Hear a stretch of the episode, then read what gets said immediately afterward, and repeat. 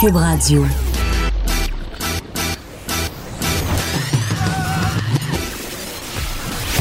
Pour elle, il n'y a jamais de mauvaise question. De 13 à 15. Les effronter. Avec Geneviève Peterson.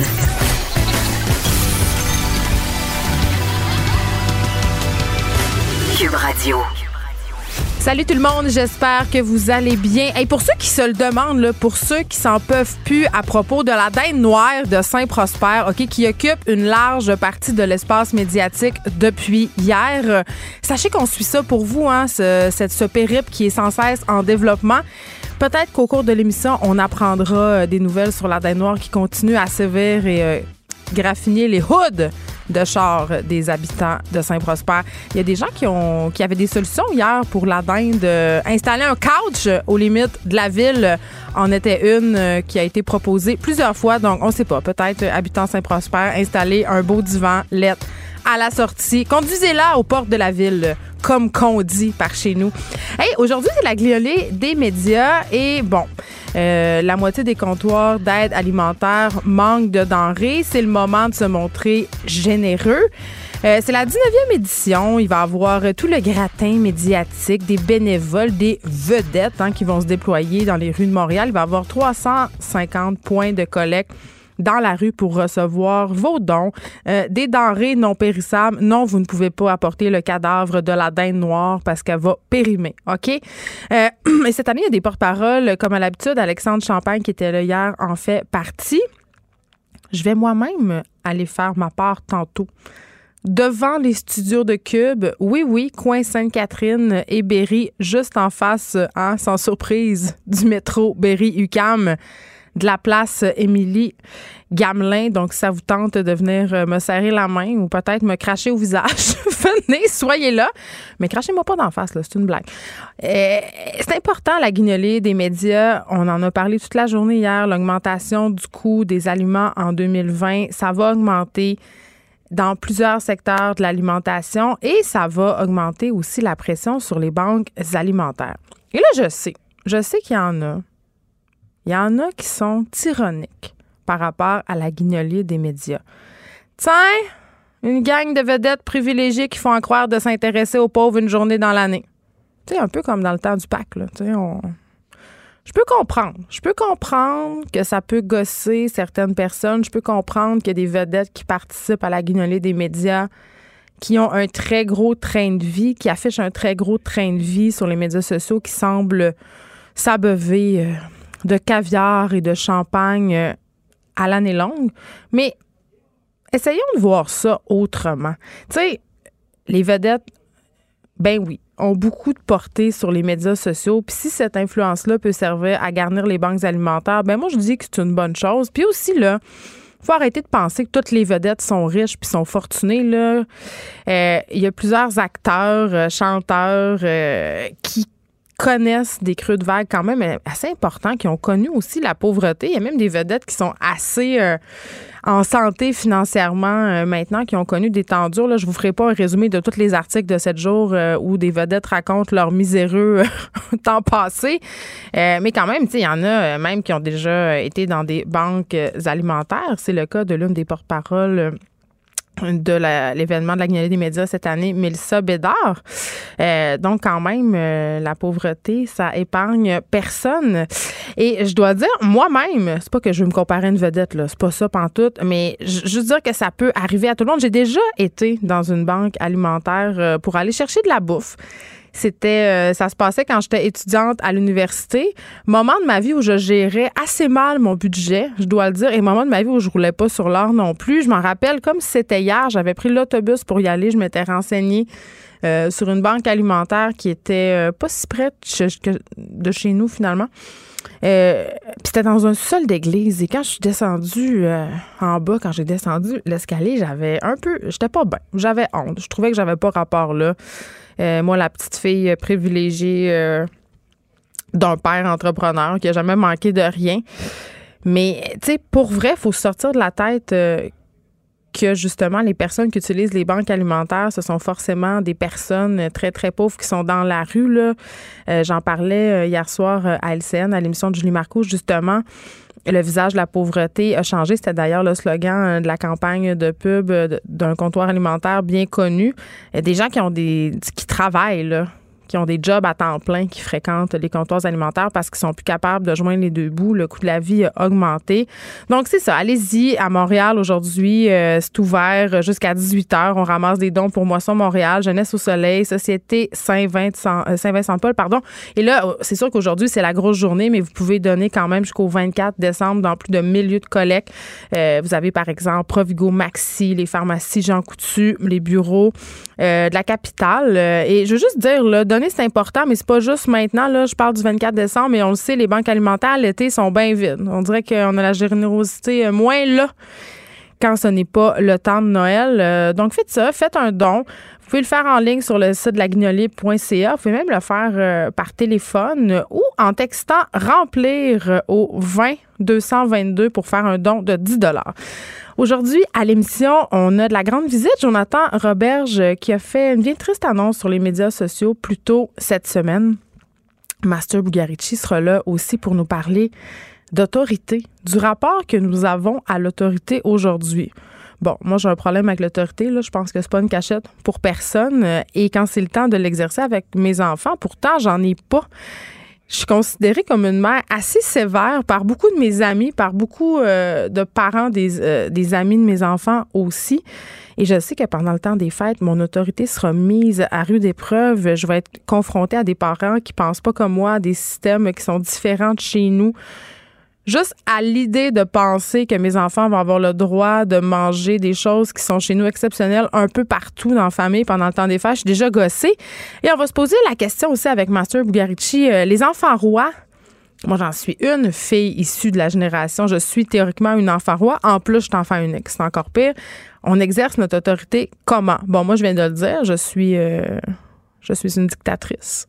Mais ce n'est pas le cas de tout le monde. Et on va se parler de la loi sur euh, l'encadrement des chiens dangereux. Le gouvernement du Québec a adopté mercredi ce règlement euh, qui stipule qu'une morsure infligée par un chien potentiellement dangereux devrait être signalée.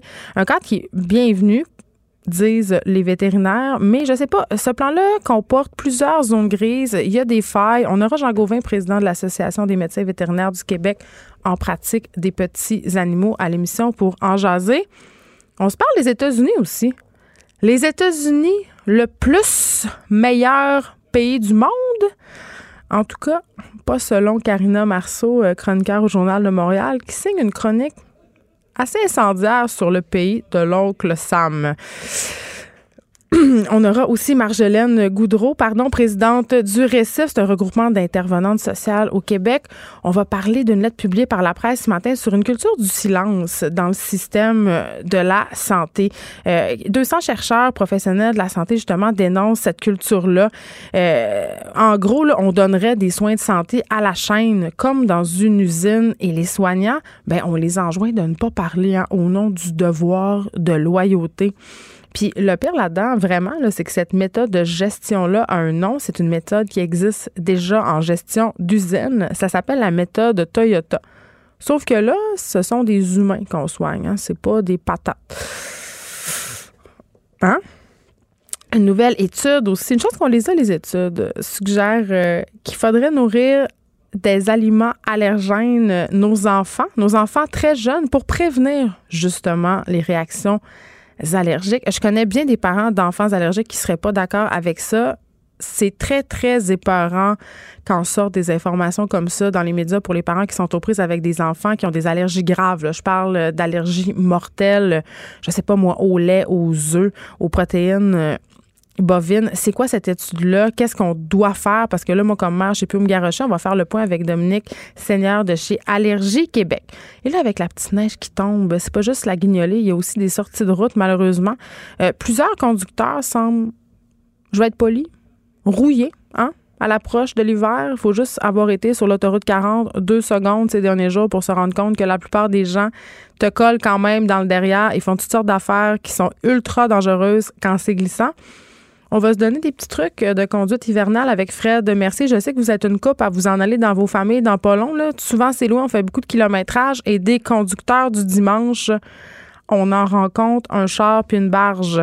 Dave Morgan sera là aujourd'hui aussi à l'émission plusieurs sujets aujourd'hui. Dave Morgan fait le tour euh, des sujets.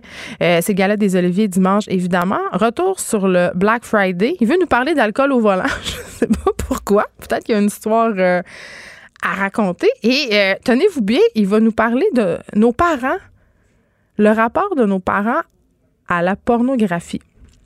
Ça aurait l'air que Dave a eu des aveux de son père puis de sa grand-mère. Je, je sais pas.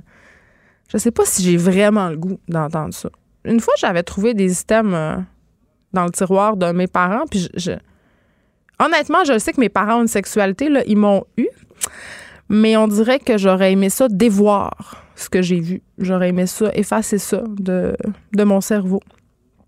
J'imagine que si euh, les gens consomment de la pornographie massivement et si c'est une des sources de revenus les plus lucratives au monde, nos parents n'y échappent pas. Euh, je veux qu'on fasse un petit retour sur les labs écoles. Décidément, euh, on en apprend de plus en plus des choses intéressantes sur ce beau projet hein, qui est maintenu à bout de bras par nos poster boys de l'éducation. J'aime ça dire ça. Ricardo, euh, l'arrivée, hein, ce grand pédagogue. Euh, J'aime ses recettes à Ricardo, là, pour vrai. J'ai même sa mijoteuse. Sa mijoteuse de marque Ricardo. Elle fonctionne très, très bien. OK? Mais euh, pour faire une réforme de l'éducation, il me semble qu'un gars qui une statue de tir, c'est pas. Je sais pas. on jase. Je trouve que Pierre Lavoie, c'est déjà plus crédible quand on sait qu'il y a un manque d'éducation sportive flagrante dans nos écoles. Bon, vous allez me dire, euh, t'arrêtes pas de dire que ça serait le fun qu'il y ait un retour des cours de cuisine dans nos écoles. Bon, c'est vrai, mais il y a d'autres euh, besoins plus urgents et c'est vraiment ce que nous apprend euh, notre bureau d'enquête ce matin. le lab école, hein, se ferait au détriment de besoins, mettons, qui seraient plus pressants. Puis là, euh, on le sait, le Lab École, ça a été mis en place par le gouvernement libéral. Et là, l'ex-ministre libéral aurait profité d'un pouvoir extraordinaire que son gouvernement lui a accordé pour faire passer euh, des projets de construction non recommandés, dont trois Lab École. Euh, et là, on, les a priorisés devant des établissements justement qui débordaient. On le sait, on est en surpopulation, des, établissements qui avaient des besoins là, de travaux urgents. Par exemple, une école en Outaouais, ok, qui avait besoin d'un agrandissement. Euh, on l'a pas fait. Cette école-là s'est retrouvée avec des, des roulottes, là, tu sais, les petites roulottes là, en arrière. Ça, c'est les roulottes. À chaque fois qu'on parle aux gens de l'éducation, ils nous disent que ça n'existe pas, ces roulottes-là, que c'est une genre de légende urbaine. Ça existe en Outaouais. Des toilettes, pas, de, pas de toilettes, pas d'eau courante pour accueillir euh, les enfants. On a préféré euh, faire euh, des labs écoles. Donc là, nos enfants sont dans des petites roulottes en arrière. Peut-être en proie à la menace de dinde noire. On sait pas. Mais c'est quand même assez capotant. J'avais le ministre Roberge en début de semaine ici même et j'avais, j'ai posé la question. J'ai dit, est-ce que le projet des labs écoles est en train de se faire au détriment euh, de populations moins favorisées? Est-ce qu'on est en train de priver certaines écoles qui ont des besoins criants au profit de ces projets-là? Il m'a répondu Ben non, on ferait jamais ça. Vous pouvez être assurée, Madame Peterson, que tout, était, tout est fait pour que tout soit fait et que personne ne va manquer de rien, que tout le monde va avoir accès à tout. Ben, expliquez-moi, Monsieur Roberge, hein, que c'est pas exactement ça qui se passe ici. J'ai vraiment bien hâte de savoir euh, ce qu'on va faire euh, avec ça. Geneviève Peterson, la seule effrontée qui sait se faire aimer. Jusqu'à 15, vous écoutez Les effrontés. Jonathan Roberge. Brab, brab, brab. T'as des bonnes humeur. Il faut, il faut. Ça donnerait quoi d'être triste? Ben, J'ai déjà été assez. J'ai assez été dans la dernière semaine. Euh, Soyons heureux. Là, on va faire un, petit recap euh, parce que c'est pas tout le monde qui a Instagram et les internets. Uh-huh. ça, me surprend toujours quand je le dis, mais. Mm-hmm. mais c'est, oui. Euh, t'as, as annoncé, euh, je pense que ça fait six jours, si j'ai bien compté. Vendredi dernier. Oui, t'as annoncé sur Instagram que ton fils, Xavier, qu'on a connu dans la série Fiston, il jouait dedans, venait d'être opéré pour une tumeur au cerveau. Yep moi, on est amis sur Instagram. Quand j'ai vu passer ça, je capotais parce que j'avais pas entendu parler de rien. C'était vraiment soudain. Là, je- moi, je veux juste savoir comment il va. Euh, il va mieux. Hier, il a fallu qu'il digère le fait que. hum, il s'est fait dire qu'il faisait six semaines de traitement de radiothérapie, euh, à raison de cinq fois par semaine. Donc hier, on était dans le bureau, ça fait une première claque, pow, une deuxième claque, on prend, on doit faire une ponction lombaire demain, Xavier, puis il était OK, fait que ça, ça va faire mal. Ouais. Là, lui, il pensait qu'une fois que la tumeur est enlevée, c'était réglé, mais tu fais non, boy, le combat commence maintenant. Là, tu as une chance d'être en vie parce qu'on t'a enlevé ta tumeur, parce qu'il en restait pas beaucoup à vivre si on lui enlevait pas. Quand je dis on, c'est la personne qui parle parce que j'ai de la misère à m'enlever une écharpe d'un doigt. Fait que je te garantis que c'est pas moi qui étais autour de la table pour lui enlever. C'est l'excellent neurochirurgien Alexander Vale, qui était, qui est, qui est un des meilleurs au Canada, qui lui a enlevé la tumeur. Comment vous avez découvert qu'il était malade? Euh, on- il a reçu une- un coup à la tête au hockey. Euh, il joue dans la, la, la catégorie Atome 2B, la très respectée Atome 2B. Mon- Les espoirs de la- pour la Ligue nationale. des- ouais, ouais. si tu voyais les estrades, des fois, en tout cas, bref. Et euh, malheureusement, il a reçu trois coups à la tête, quasiment quatre avec dans une pratique en dedans de deux semaines. Et il est tout petit, il arrive à la hauteur des épaules des autres, puis il patine très vite. Puis moi, j'aimais pas les coups qu'il recevait à la tête. Fait que je lui ai dit, Xavier, ça me dérange pas, je sais que tu as fait beaucoup d'efforts pour jouer à tombe 2B, mais je demandais à ton coach de te couper à tombe A parce que malheureusement, tu te cognes constamment à la tête, puis ma job de père, c'est de te protéger. J'ai fait pas une plainte, mais je suis allé me plaindre aux parents de, l'enfant en disant qui avait frappé Xavier. Écoute, faut que tu fasses de quoi avec ton enfant parce que il patine dans tous les sens, puis il frappe tout le monde, puis c'est pas du football ici, c'est du hockey. Et j'en ai parlé au coach, j'en ai parlé à l'organisation. Moi, changer les d'équipe, ils peuvent plus être sur la même glace parce que c'est, oui, c'est un gars de sa propre équipe qui le frappait sans faire exprès. Et on nous a dit il faut le retirer du sport pendant une semaine, ce qu'on a fait. On lui a coupé les tablettes, la télévision, tout ce qui pouvait être un stimuli pour lui avant de se Parce qu'il était comme en commotion On cérébrale. pensait, on était persuadé que c'était une commotion cérébrale, les maux de tête. Il a là. Mais non. Vendredi dernier, j'étais en promo. Euh, ben, vendredi le 22 novembre, j'étais en promo pour mon one-man show que je viens d'annoncer. Euh, avant que tout ça se passe, j'avais déjà fait des entrevues qui allaient sortir au courant des deux, trois prochaines semaines. Et je suis en train de parler de mon one-man show. Mon ex, elle me texte pour me dire qu'elle est rendue à Sainte-Justine avec Xavier parce qu'elle arrête plus de vomir à l'école. Puis qu'elle est infirmière dans la vie et elle n'y croit pas depuis le début aux histoires des commotions. Elle dit, Jo, je suis persuadé que c'est plus que ça. Une commotion, ça, les, ça va pas en s'empirant, ça va en diminuant les symptômes. Et là, moi, j'étais comme, mais non, mais non, euh, écoute, tu connais rien au hockey. là. Le gars, il a mal à la tête, puis c'était un mal de tête normal. Puis il est Ouais. arrivé là-bas, puis TQ, il a passé un scan. Et puis une heure après, ils sont venus nous voir pour nous, nous annoncer que notre fils avait une masse tumeur au cerveau. Une grosse tumeur, là. Ouais, euh, la grosseur d'un avocat. Donc euh, là, on savait pas qu'est-ce que ça voulait dire. C'est tu faut laisser notre fils aller. Faut- je, je souhaite ça à aucun individu sur la planète de se faire dire ça. Euh, on est allé dans une autre pièce. On a parlé avec un neurochirurgien qui nous expliquait qu'il allait sauver la vie de mon fils, ce qu'il a fait. Euh, ils l'ont opéré le mardi matin. Sinon, Xavier, ça serait peut-être pas rendu à Noël. là. C'était comme, on était là, là. Puis il n'y a eu aucun signal avant? Non, malheureusement. Puis est-ce On- que ça arrive souvent? Euh, je- souvent, écoute, je je connais pas les chiffres, mais d'après le neurochirurgien, oui. Euh, les tumeurs du cerveau chez les jeunes, c'est quelque chose qui arrive euh, assez fréquemment. Dans les types de tumeurs, c'est celle qui ressort le plus, c'est celle du cerveau. Puis ça va vite. Et ça va vite. C'est comme là, ça ferait moins d'un an qu'il l'avait en dedans de lui. Puis Elle était rendue grosse comme un avocat. grosse comme un avocat, collée sur le cervelet à l'arrière, et puis elle écrasait un endroit où euh, la digestion est activée dans, dans- dans le cerveau, ce qui fait qu'il vomissait tout le temps. Fait que si, si nous, il n'y avait pas eu cet indice-là, ben, euh, peut-être que le scénario il aurait été 50 fois pire, tu sais. Oui, parce que là, évidemment, dans ta tête, à ce moment-là, quand t'apprends ça, là, tu sais, ça roule, ça roule, ça roule, puis là, tu penses à toutes sortes d'affaires. Euh, honnêtement, je pense que sur le coup, là, quand on te l'annonce, ça fait mal de la tête aux pieds.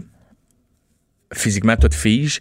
Et, et tout ce que tu veux savoir, c'est OK, mais est-ce qu'il va mourir? C'est, est-ce que, parce que c'est ça la première chose à laquelle tu penses. Mais tu sais. tu le demandes-tu? Oui, oui, t'es là. Le doc, il, il a tellement été parfait avec nous, tu sais, de dire, écoutez, on va dire les vraies choses. Votre fils a une tumeur au cerveau qui, qui on ne sait pas si elle est bénigne ou maligne, et puis il faut l'opérer. Maintenant, il peut plus ressortir de l'hôpital. là. Il reste ici. Puis tu dis, OK. Donc, il est, à la- il est prêt à la- au bon moment. Et, et ce qui est cool avec Sainte-Justine, Sainte-Justine ont, ont des travailleurs sociaux. Ben, je pense que pas mal tous les hôpitaux en ont. Mais ils te prennent à part, ils viennent parler aux parents, ils essaient de te donner des outils. Ce que j'ai apprécié, ce que je pensais, avant, j'aurais snobé ça. J'aurais fait, ah non. Mais quand ça fait trois jours, tu pleures, tu dors pas, tu manges pas, puis quelqu'un qui vient dans ta chambre d'hôpital avec ton fils, qui fait, hey, écoute, t'as-tu une petite deux minutes, on va aller parler, puis tu fais, ouais. Tu t'assois dans un bureau, puis tu parles pendant deux heures, et qui te fait réaliser la chance que t'as dans ta malchance. Moi, c'est ça. C'est là-dessus que je me suis mis à, à, à focusser. tu sais. Moi, mon fils, Xavier, si c'était pas du petit gars qui lui donne un coup à la tête, peut-être que je passe pas Noël avec. Si sa mère est pas une infirmière boquée dans la vie, qui est mon ex, un de ses grands défauts et maintenant sa grande qualité, elle est boquée puis elle tient pas son bout avec moi et avec l'hôpital en disant ce n'est pas une commotion cérébrale, j'en suis persuadé. Et qui, parce qu'eux, ils nous ont dit on vous donne un scan le 9 décembre, ce qui aurait peut-être déjà été trop tard. Et puis elle a fait non, je veux que tu le scannes aujourd'hui. Mon fils vomit, il n'y a plus rien à faire avec, il a la misère à se tenir debout. Il faut que tu le fasses, c'est pas une grippe, c'est pas un rhume. Il faut faire ça tout de suite. Ils ont passé le scan, c'est là qu'ils l'ont découvert. Et en plus, ils le découvrent et elle n'est pas collée sur le tronc, euh, sur le tronc cérébral qui active les, le, tout ce qui est vivant, tout- ben, tous tes organes vitaux sont activés par un endroit en particulier. C'est à côté dessus et ce n'est pas collé. Les chances sont minimes que ça soit pas collé parce que si c'est collé enraciné, euh, t'es, t'es, t'es, T'es faite. Fait c'était toujours un plus un plus un dans la chance. De la malchance. Dans de la malchance, mais on se disait, waouh, tu sais, combien de parents rentrent avec un enfant qui a une tumeur au cerveau? Beaucoup plus qu'on pense. Et c'est souvent trop tard. Nous, on a été chanceux que ça soit avant. Euh, ça aurait pu être pire, le type de cancer qu'il y a. Là, son, le type de cancer qu'il a, le nom est de la misère à le prononcer tellement que c'est long avec des termes. Un nom en latin, là. Ouais, un nom en latin pour. Qui fait vraiment peur. Des pandidadome, quelque chose de même, type B, grade 2. là. Neuroblastome, genre? Ouais, ben c'est pas celui-là, mais c'est un autre. En c'est pas le même. C'est un mot en home que ça te tente pas Ouais, d'entendre. Ça te tente pas d'entendre. C'est un épididendome, quelque chose comme ça. Je, fais un blocage, moi, c'est. Ouais. Il peut survivre, oui. Parfait, excellent. Amenez les gants de boxe, on va se battre parce que mon petit gars, c'est un fighter dans la vie. Et c'est là que tu réalises comment tu as bien élevé ton enfant, puis je suis vraiment fier. C'est ma plus grande fierté, c'est de le voir ne pas paniquer en ce moment. Ouais, c'est ça, parce que lui, il, y a Il- 10 ans, il réalise-tu? Il a-tu Ben oui, peur? Il il est tellement allumé, cet enfant-là, c'est incroyable, tu sais. C'est lui qui jouait dans la série Papa. Il apprenait ses textes à 5 ans, puis il connaissait les textes par cœur de tous les autres comédiens. Puis quand quelqu'un avait un blanc, c'est lui qui le disait sur le plateau. Il nous le disait à nous, les adultes, sur le plateau. euh, non, ta réplique c'était ça, après ça c'était elle, après ça c'était moi. C'est un petit, il y a des 90 partout à l'école. Je le vante. Mon petit bonhomme, c'est un petit gars qui est fait fort, qui est brillant. Et puis il a tout de suite compris quand on est revenu dans la chambre après avoir vu le neurochirurgien, il a dit, euh, ok, qu'est-ce que j'ai dans la tête Parce qu'il savait là. Il dit, mais il vous a pris à part là. Tu sais, je suis pas con là. Fait que là, tu l'as senti que c'était grave. senti, mais ouais, fait que là, on fait, écoute, Bud, t'as une petite bille dans ta tête, puis il faut aller Une chercher. petite bille, ouais. Fait que le neurochirurgien, quand il est arrivé, il dit, écoutez, je- parce que c'est moi qui ai fallu qu'il annonce. Euh, on a. On, a- on est allé dans une autre pièce et puis ils nous ont, ils nous ont expliqué euh, la situation. Puis ils font, il faut aller lui dire. Mais à ce moment-là, te donnes-tu tes outils pour comment lui dire, mettons, t'es seul avec toi-même, puis t'es. Euh, ben non, le neuro puis le doc, ils viennent avec toi. Ils Ok. font, est-ce que tu veux qu'on t'aide à parler? Je oui, si tu vois que je flanche, tu sais, ouais. prends le relais. Fait que là, tu rentres, t'es six adultes autour d'un petit lit dans- d'hôpital d'enfants, puis ils te regardent, fait OK, go, shoot, tu sais. Écoute, Xavier, c'est pas cool, t'as euh, une tumeur à ton cerveau. Puis euh, c'était ça tes mots de cœur. Fait que là, on sait c'est quoi, au moins, c'est cool, on sait c'est quoi. Euh, il faut t'opérer. Et, et avec ça, on, on, on, on prône chez nous tout ce qui est logique. On est en train de dire si c'est pas logique, t'es idiot. Tu comprends? Si tu fais, tu fais pas ce qui est logique, t'es idiot. Point. Il fait froid, mets-toi un manteau, chiale pas. Ferme ta gueule. Mets-toi un manteau. Et notre running gag depuis qu'il est tout petit, c'est 1 plus 1, 2. Fine. Excellent. C'est quoi l'autre logique après? Ah, on fait tel truc. Tu sais, mettons, mets ton manteau. 1 plus 1, 2, mets ta tuque. Tu comprends? Mais le cancer, c'est pas logique. Et là, quand on est arrivé avec ça, il m'a regardé et fait 1 plus 1. Je, je- il dit, on enlève la tumeur. Je fais, yep. Fait qu'il dit, on m'opère quand? Fait que là, on a fait, on t'opère, euh, ben pas on, là, lundi. Lundi, tu te fais opérer. Et finalement, il y a eu une urgence, malheureusement. Sainte-Justine, ils sont venus nous voir en disant, écoute, on a un cas qui est Plus urgent. qui viennent d'arriver en ambulance, malheureusement, Mm. puis qui lui a pas eu la chance d'avoir les signaux avant. Donc, je dois l'opérer. Ton fils doit être tassé d'une journée, mais ça risque, on met pas sa vie en danger. Tu sais, il aurait jamais fait ça. Xavier, comme un chef, a dit ben pas de trouble si lui en a plus besoin que moi, go, mais faut m'opérer aussi en doc. Puis inquiète pas, je t'oublie, je t'ai je promis que t'allais rejouer au hockey un jour, puis je vais t'opérer.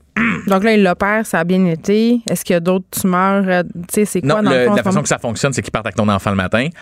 Euh, chose aussi que je ne euh, recommande à personne de vivre, Ah ouais. de dire au revoir à ton enfant en sachant qu'il y a un pourcentage qui se réveille pas. Là. Puis ils te le disent, c'est quoi le pourcentage? Ouais. Puis euh, chaque enfant est différent. Puis ils te le disent avant. Super. Euh, tu dis, une- prié, mettons? J'ai jamais autant prié. Moi, j'ai toujours été athée dans la vie. Ouais. Je n'ai jamais prôné aucune religion de mon vie, Tu peux sacrer. de mon asti de vie. Et là, euh, j'ai dit à ma blonde, je sais pas qui je prie, mais je prie tous les jours. Euh, tu fais, il y a quelqu'un qui nous a envoyé quelque- cette épreuve-là, puis on a dans, dans la vie les épreuves que tu es capable de prendre. Là, ça fait comme Léa a enterré sa mère pendant que est enceinte, tu le sais, là, toi, dehors? blonde, Ouais, ma ouais. blonde a enterré sa mère euh, Pendant qu'elle est enceinte. pendant qu'elle était enceinte de notre plus jeune. Elle est enceinte de 8 mois, sa mère est décédée de la leucémie, puis elle habitait chez nous. Fait que Zay, c'est tous des termes qu'il connaissait aussi Ouais. avec. Fait que quand ils ont parlé de métastase, puis quand ils ont parlé de. Et là, il était OK, comme, comme Rita, dans le fond. Puis ouais, mais attends, Rita, elle approchait 70. Toi, euh, toi, t'as 10 ans, t'es top shape, boy, on t'a pris à temps. Tu sais, il fallait pas qu'il ait peur, mais il comprenait. Il y avait déjà la maturité. La, la chose que je trouve la plus dommage dans tout ça, ce qui m'a fait, tu sais, comme sur le coup, c'était, ah, j'ai peur qu'il meure. Après ça, ça a été, OK, cool, j'ai peur demain, il y a une ponction lombaire, puis je le cacherai pas. On a vraiment peur que sa, sa moelle épinière ait été touchée, mais au moins, il y a une solution. Si c'est ça, ben, on descend juste d'une marche, on- ça fait plus mal, puis c'est plus difficile à combattre, mais au moins, on- je veux juste être comme, qu'on sache c'est quoi. Demain, on- c'est la ponction, puis après ça, on va pouvoir comme respirer pour vrai. Tu sais, on va pouvoir faire, OK, bon, go le combat qu'on qu'on Parce qu'on commence. sait. Ouais, on sait. Là, on a une- un plan A. hein, si la colonne n'est pas touchée, c'est les, les six semaines, comme je disais tantôt. Mais si, si la colonne est touchée, c'est, c'est, un autre combat, tu sais. Est-ce que, tu sais, on est des parents, là, Hum. puis on- des fois, comme parents, on est mal fait. Est-ce qu'à un moment donné, dans tout ce processus-là, tu sais, ça s'est passé vite, là, ça fait deux semaines, euh, tu t'es-tu senti coupable à un moment donné? Tu sais, pas rapport genre, est-ce que j'aurais pu donner plus de légumes verts, quelque chose? c'est, c'est que c'est drôle que tu dises ça parce que. Euh, oui, oui, parce que. Je peux pas encore jouer ça dans un micro, c'est tellement niaiseux. c'est tellement niaiseux, mais. non, mais. Non, parce que ta question est super bonne, parce que comme parents, ceux qui ont des enfants le savent, on est tout en train de se culpabiliser sur tout. Puis même si t'es pas de genre de culpabiliser dans la vie, quand tu vas, la journée que tu vas avoir des enfants, chum ou, ou girl, Ouais. tu vas te culpabiliser. Des fois, qui t'ait vu. Moi, la première fois que mon fils m'a vu fumer une cigarette, il avait 4 ans. Puis il savait pas que je fumais, que j'étais un fumeur social. Puis que on avait reçu des amis, on buvait du vin sur la terrasse. Puis ils sont tous allés se coucher. Les enfants, on les a tous couchés. Puis nous, on est restés sur la terrasse. Et jamais j'avais fumé devant mon enfant. Et, et il est sorti sur le balcon, il m'a vu. Et la déception que j'ai vue dans son regard, je me suis senti mal, je pense, pendant un an. Tu comprends? D'avoir fumé une cigarette ce soir-là. Ouais.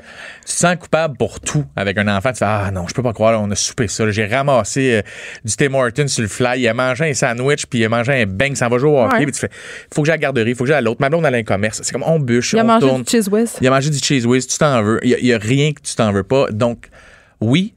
Et je me suis même dit, est-ce que c'est parce que je collais toujours mon téléphone sur le ventre de sa mère quand elle était enceinte, puis je mettais de la musique? C'est clair que tu dois analyser tout. Tous les gestes que tu as fait, tous les gestes que tu as fait. Mon ex, elle m'avait des. On avait eu une grosse chicane à l'époque. Enceinte de trois mois, quatre mois. Elle venait d'apprendre qu'elle était enceinte. Elle m'avait dit qu'elle avait arrêté de fumer. Puis elle avait fumé en cachette. Bon, c'était fucking chicané sur ça. Je suis comme, tu peux pas. Était, laisse-moi le temps, juste. Elle dit, Jo, ça fait 10 ans que je fume, là. J'ai arrêté. C'est juste que là, je suis stressé. J'ai fumé une cigarette avec mon ami. Oui, qu'est-ce que ça fait? Puis je suis comme, tu peux pas, t'es notre bébé. Puis on s'était- tu sais, Ouais, je et là, dans la chambre, elle me disait Jo, tu penses que les deux, trois clubs, j'ai fait Hey, ta gueule, là. Mais non. Mais non. Mais les deux, on était rendus à analyser tout ce qu'on lui a donné à manger. Puis tu fais, écoute, les dix premières, les huit premières années de sa vie, il était végétarien. Tu penses que ça, c'est contre nous, ça?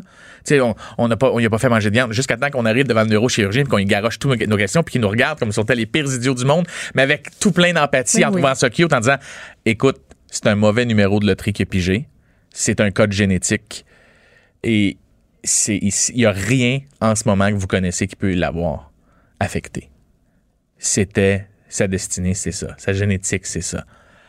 Donc, non, vos téléphones collés sur son, sa bédaine, il n'y a aucune preuve que c'est ça. Tu comprends? Ce n'est pas les deux cigarettes, madame, que vous avez Même si tu mets un casse d'aluminium. Même si tu mets un casse d'aluminium, puis que tu. C'est pas parce que sa chambre est à côté d'un faux micro-ondes, un moment donné, euh, Ouais. dans, dans la cuisine. euh. non, rien de tout ça. C'est. c'est, c'est la vie. euh, Te rappelles-tu la chanson des Cowboys fringants, La vie est une salope? Ouais. Ouais, ben, c'est ça. Moi, je pense que là, je suis là. J'ai toujours été positif, mais là, je suis amer, mais je reste positif pareil. C'est comme cet enfant-là, il y a 10 ans, je comprends pas pourquoi est-ce que c'est pas à moi que ça arrive. C'est pas. Ouais. Je suis dans cette phase-là. Les parents qui nous écoutent, qui, qui ont eu des enfants malades, ils savent très bien où je suis en ce moment. De Tu voudrais le prendre sur toi. ben, là. tu veux le prendre, tu veux pas voir ton enfant se faire faire tous ces trucs-là. Puis tantôt, tu parlais de ton ex. Uh-huh. Puis moi, quand j'ai lu ton post sur Instagram, c'est une des réflexions que j'ai eues. Je me suis dit, hey, ça doit pas être évident de gérer la maladie d'un enfant quand t'es séparé. tu sais, parce que ça se peut que tu t'entendes. Je sais pas c'est quoi ta situation, mais ça se peut Uh-huh. que tu t'entendes pas si bien. Puis là, bam, il arrive ça, puis il faut que tu gères. Tu sais, tu restes des parents, là. Uh-huh.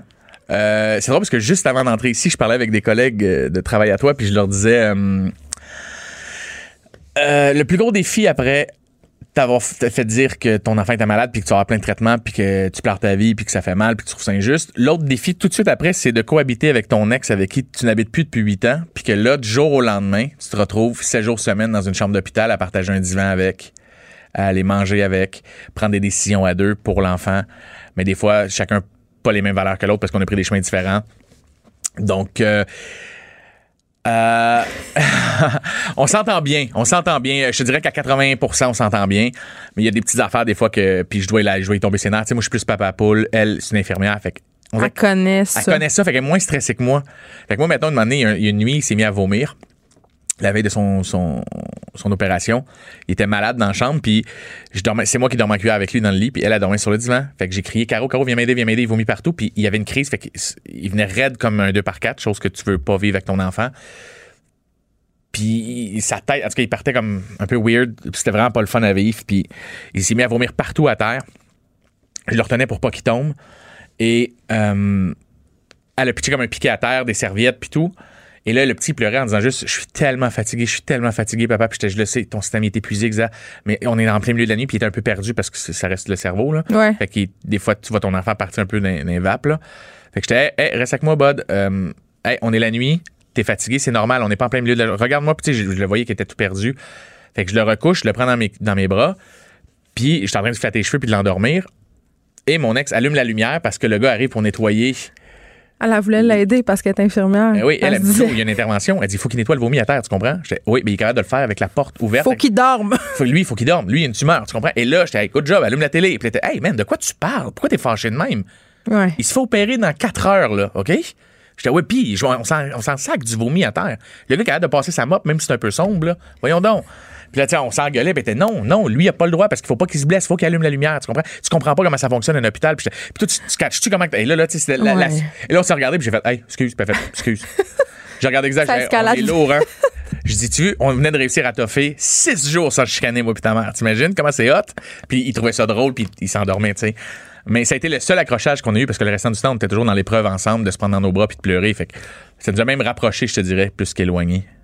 Là, c'est-tu bizarre si on parle euh, de ton one-man show? Ben Parce que non, t'as parce quand même appris ça. Ben, c'est ça, t'as appris ça pendant. euh, Ma pendant... journée de promo. Oui, puis j'imagine que t'as pensé à tout canceller ça. J'ai tout, j'ai tout, T'as tout cancellé. J'ai tout cancellé. La journée où j'ai appris que mon enfant était malade, c'est la journée où j'étais à ma première journée de promo. Ouais. Donc, j'avais des pré-entrevues qui allaient sortir après le 3 décembre, euh, avec des journaux, avec des magazines, j'avais des séances photos. J'étais au marché Atwater quand j'ai eu l'appel que Xaï était euh, à l'hôpital. Et puis, je finissais avec le Journal de Montréal, mon entrevue. C'est absurde, là. Et je suis arrivé, puis moi, puis Xaï, l'heure qu'on a attendu ensemble, on a parlé de mon one-man show, combien j'étais content d'être rendu là. Puis il me disait, là, tu feras plus de télé. Je dis, oui, j'ai deux émissions de télé qui s'en viennent. Mais là, ça, c'est mon bébé que j'attends depuis 10 ans. J'ai attendu 10 ans avant de monter sur scène, d'avoir quelque chose à raconter. Je voulais être crédible en faisant un one-man show. C'est pas juste une question de performer sur la scène parce que je le sais avec prétention que je suis capable de performer sur la scène. J'en ai fait pendant tellement longtemps. Là, c'était juste, OK, mais quand je vais y aller, je vais avoir quelque chose à dire. Tu sais, je veux savoir quel type d'humoriste que je suis. Je veux pas juste faire rire pour faire rire parce qu'il y en a beaucoup qui font ça puis ils ont le droit, mais moi, je- c'est pas ça que je veux.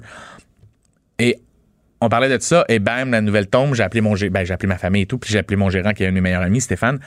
Puis je lui ai dit Steph, euh, rappelle entourage, puis dis-leur je suis désolé.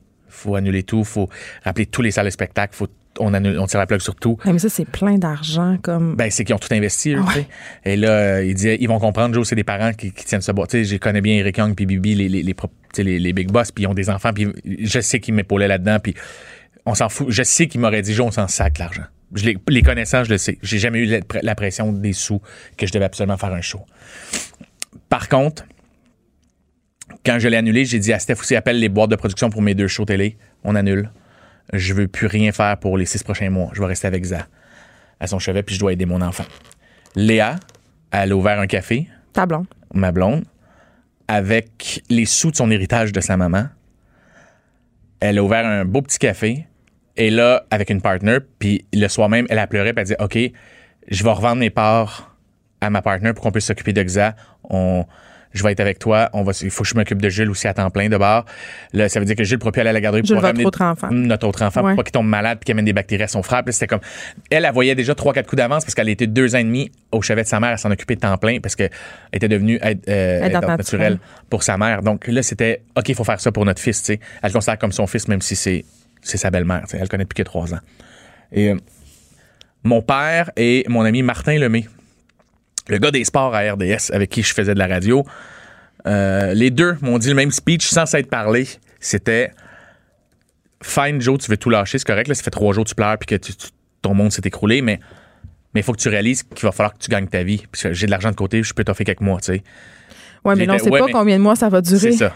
Et là, eux, c'était, mais, mais tu sais, Joe, tu vas faire quoi à part déprimer à côté de lui? Puis tu fais, ben, je vais le soutenir. Ouais, mais t'es en train de tout abandonner en disant à un enfant, abandonne pas, puis force, puis travaille, puis quand il y a des problèmes dans la vie, il faut se tenir droit. Tu prêche par l'exemple, puis j'étais tellement raison, t'es- si tu restes chez vous, Joe, tu te connais, t'es un anxieux, ça- tu vas juste dépérir, puis tu seras plus, tu seras plus efficace pour ton fils. Tu seras plus un pilier. Tu seras plus un pilier de la famille. Tu seras plus le pilier de la famille. Fait que tu vas le faire quand même. Fait que là, euh, j'ai pris deux autres journées pour réfléchir. Fait que ça faisait une semaine. Là, il était opéré. On savait pas si la tumeur était maligne ou bénigne encore. Et là, il commençait à avoir des rumeurs que mon fils était malade parce qu'il y a du monde qui me voyait à Sainte-Justine. Il y a du monde qui m'écrivait en privé. Il y a du monde qui pensait que mon fils était mort. Il y a du monde qui pensait. Fait que là, à un moment donné, j'ai fait, hey, faut que je rectifie le tir avant que Oui. les médias mettent la main là-dessus parce que ça va partir tout bas de côté. Puis ça va partir en chire. Fait que ce que j'ai fait, c'est que j'ai fait le post. Oui. J'ai annoncé. J'ai appelé mon gérant. Je dit, hey, c'est quoi? On le fait le show. On le fait parce que sinon, je serais pas heureux. Tu comprends? Puis, Mais tu sais qu'il y en a qui disent que c'est de l'opportunisme. hein? Ouais, ben, ces gens-là sont cons parce que Merci. la personne qui va dire ça, c'est, ben, un, elle est limitée in- intellectuellement. Ça, c'est, elle est limitée dans son, son QI émotionnel. Et je serais curieux de, si tu veux la vérité, moi, je peux la dire là, chose qu'aucun autre humoriste dirait. Moi, j'ai eu une quarantaine d'annulations d'entrevues depuis que je l'ai annoncé. Hein? Parce que les gens sont mal à l'aise qu'on parle de la maladie de mon fils. Mais Fait que l'imbécile qui va dire que c'est de l'opportuniste, moi, je peux te dire que ça a été, ça me nuit plus qu'autre chose parce que les gens sont mal à l'aise face à la situation. Parce qu'ils savent pas quoi dire. Parce qu'ils savent pas quoi dire. Parce que, mais là, tu veux-tu qu'on parle de ton show? Tu vas-tu être drôle? Tu vas-tu être bon pareil? Puis tu fais, Ouais, tu vas être drôle? Tu vas-tu faire des jokes de cancer? eh, ben là, tu vois, j'ai commencé à créer un number depuis deux jours sur le cancer. J'ai tassé un autre de mes numéros. Et puis, euh, je me suis dit, euh, go, on va. Fait que là, ce que je vais faire, c'est euh, roaster le cancer. OK. Euh, comme si c'était un individu. Fait que je vais le blaster parce qu'il me il coûte cher de parking, le sacrement. Hey, le Euh, parking d'hôpital, on- ah, c'est hey. rendu moins cher cette année, mais on le Ouais, sait ben que ah, regarde, ça me coûter 75 c'est mieux d'en faire des choses, tu veux les payer, tes parkings d'hôpitaux. Fait que euh, on a décidé de, de sortir le show pareil. Euh, je savais que sûrement que des imbéciles allaient dire des affaires puis on le Mais on te le reprochait déjà de toute façon, Ouais, de- ouais. d'utiliser ton fils dans ton d'utiliser marketing. mon fils parce que c'est sûr que C'est une victime. ouais, c'est- il fait pitié Xavier d'avoir joué il dans fait une vraiment série. pitié là, là. Oui, mais Pour vrai. Oui, vraiment, mais en même temps, euh, si je peux inviter des gens à comprendre la réalité des, des familles où ils ont un enfant malade, euh, tu sais, si je travaillais dans une shop, il faudrait que j'aille travailler. Je veux dire, il n'y a pas d'assurance qui couvre ça, tu comprends? Ouais. Moi, mon oncle, mon, mon cousin, il a eu une leucémie. Mon oncle, il travaillait 7 jours semaine pour faire vivre sa famille parce que sa, femme restait au chevet de patte, mon cousin. Donc, il faut que je travaille. Puis moi, ma job, c'est d'être un clown. Fait que je veux dire, j'ai pas le choix d'aller faire rire. Puis mes jokes sont déjà écrites de toute manière. Je les rode à partir du mois de mai. Fait que je te dirais que 75 du show était déjà, 75% du show était déjà écrit. On a écrit plus que 100% d'un one-man show. là. On a écrit des heures de matériel, mais dans ce qu'on a sélectionné, on est rendu à 65, 75% du show. Et puis j'ai déjà commencé à roder ces numéros-là. Fait que, tu sais, euh, le monde peut bien dire ce qu'il veut.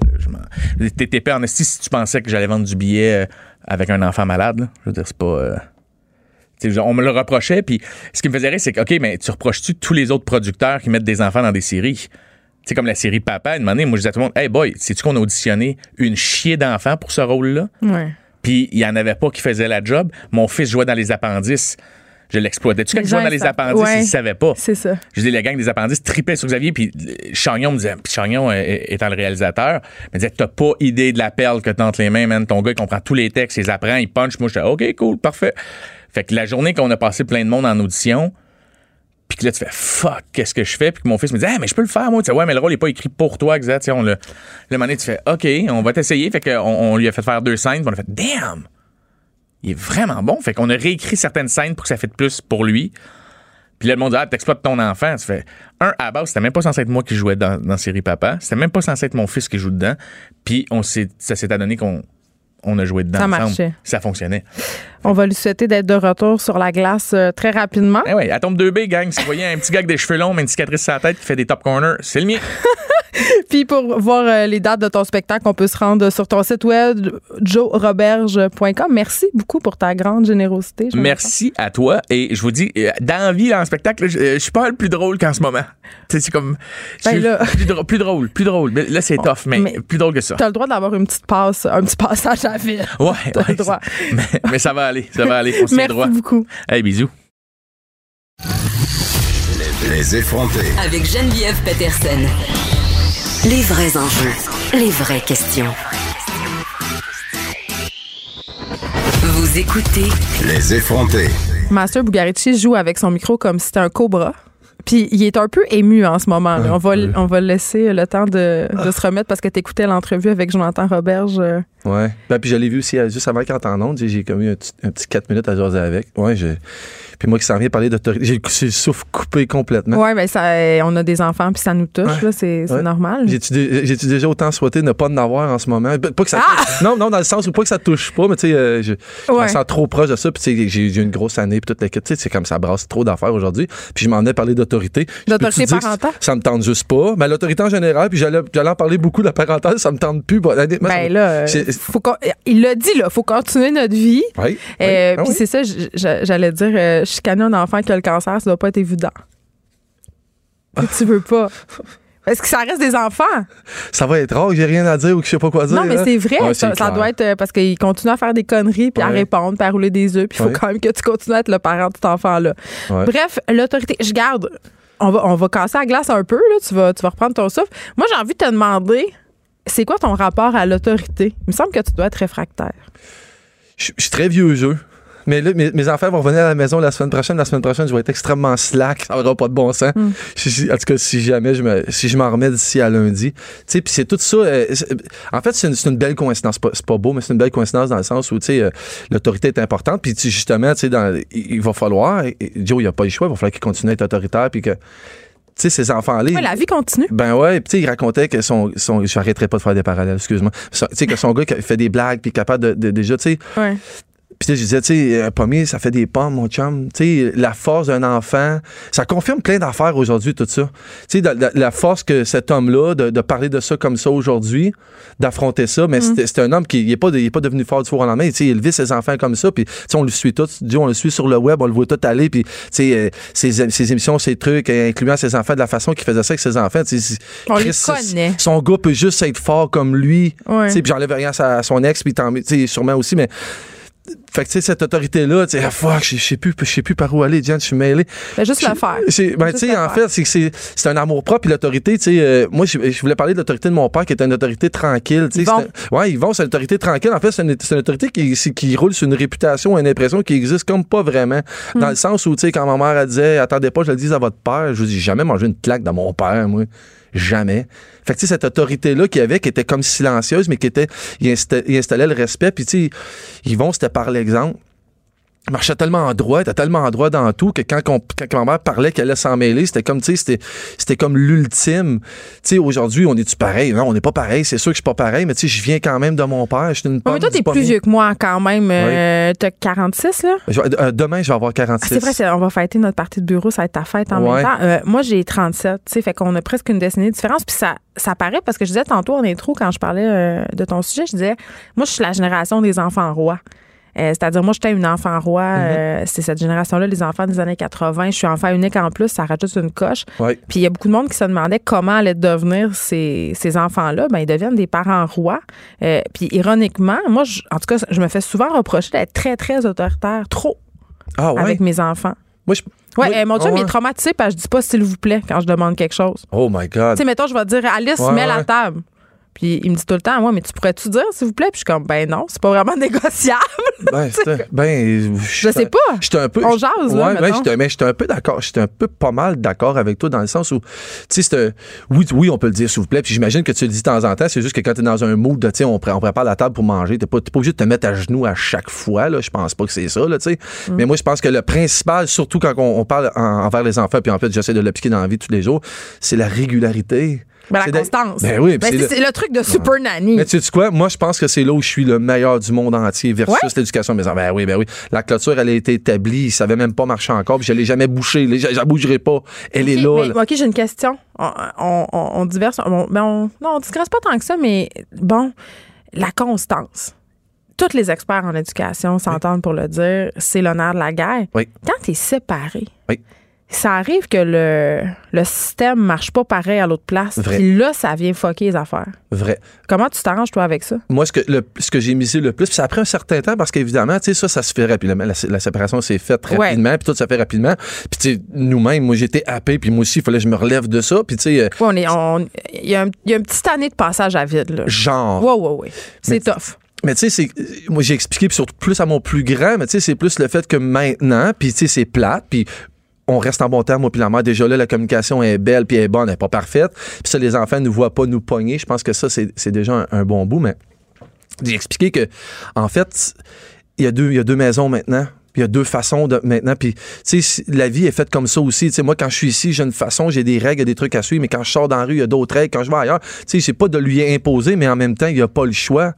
Les enfants, ils nous suivent aussi. Puis, tu sais, en même temps, on, on est rendu, tu sais, tu parles des générations, mais on est rendu, moi, je ne trouve pas tough parce que sont ben- ils s'adaptent beaucoup plus rapidement que nous, puis beaucoup mieux que nous, puis leur esprit est libre, leur cœur est libre, puis tu sais, ils sont capables de, les enfants sont capables c'est une excuse qu'on se donne, ça, ils s'adaptent? Ils s'adaptent vraiment tant que ça? oui, je pense que oui. Ben, allez, évidemment, il y a des maisons où ça doit être un, un C'est ultra bordel. c'est trop différent. Ouais, ouais. là. Mettons, euh, Ouais, chez ton père, il n'y a aucune autorité, puis chez vous, c'est euh, c'est quasiment le camp de concentration. Là, ça va pas bien. Ben, J'ai quand même été 18 ans, 17 ans avec la mère des enfants. Je pense qu'on avait. tu la patente. Je pense que je pense qu'on se connaît un peu, puis je pense qu'on le sait, puis les enfants aussi. Mais mes enfants sont. Puis aussi l'âge à laquelle tu sépares. Oui, oui. Quand tu sais, te sépares puis ils sont plus vieux, ben Ouais. écoute, euh, tu sais, c'est déjà fait, là, quasiment l'éducation. là. Fait que je pense que oui, on est différents, moi puis mon ex. Mes enfants sont capables de dealer avec ça. Puis tu sais, l'autorité, bon, mais ils vont dealer avec l'autorité à l'école.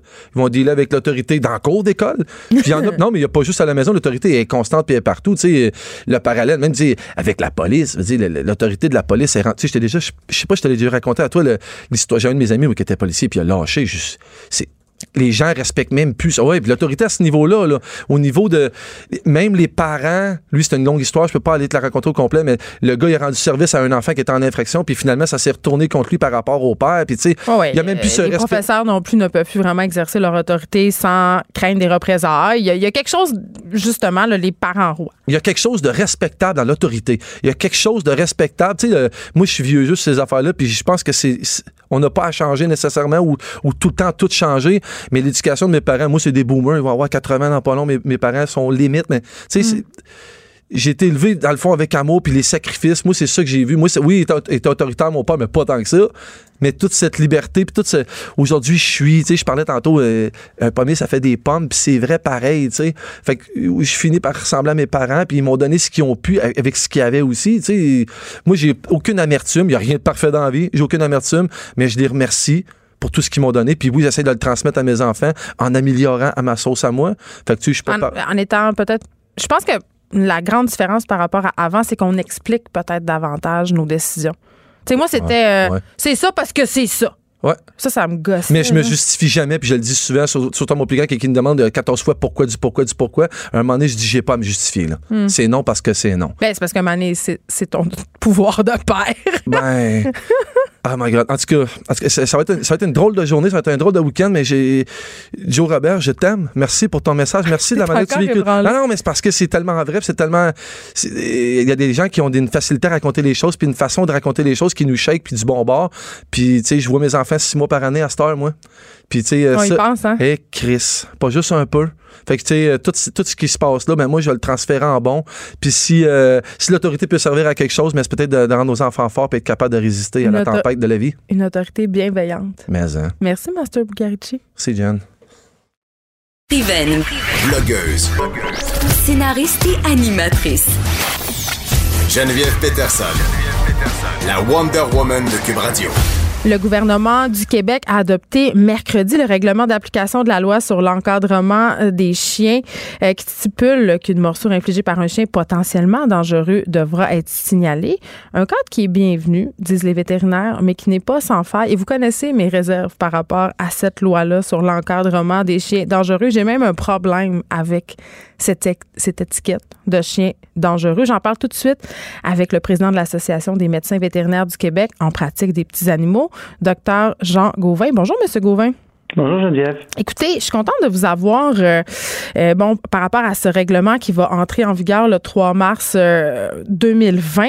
Euh, mais juste avant, là, c'est quelles races de chiens sont considérées comme chiens dangereux? Est-ce qu'on y va par race ou on y va par comportement? C'est pas clair pour la population, ça. Ben, en fait, en fait, Geneviève, là, depuis le, ça, ce qu'on, regarde aujourd'hui, puis ce qui vient d'être mis en application, ce qui va être mis en application au mois de mars, vous aviez raison, là, euh, ça, c'est les règlements qui vont être ajoutés à la loi, à la loi 128, là, ce qui est la loi visant à favoriser la protection des personnes par la mise en place d'un encadrement concernant les chiens. Et à ce moment-là, euh, le gouvernement de, de libéral à l'époque, c'est mm. M. Coiteux qui avait passé la loi, euh, eux avaient décidé de, de, de, ne pas viser une race en particulier. C'était tous les, toutes les races de chiens finalement étaient euh, étaient concernées par cette loi-là. Donc, on peut pas dire qu'une race comme par exemple les bergers allemands parce qu'ils mordent plus, ça eux autres vont être considérés comme dangereux. C'est pas ça du tout. Là. Tous les chiens, sans exception, euh, vont pourraient théoriquement être considérés potentiellement dangereux.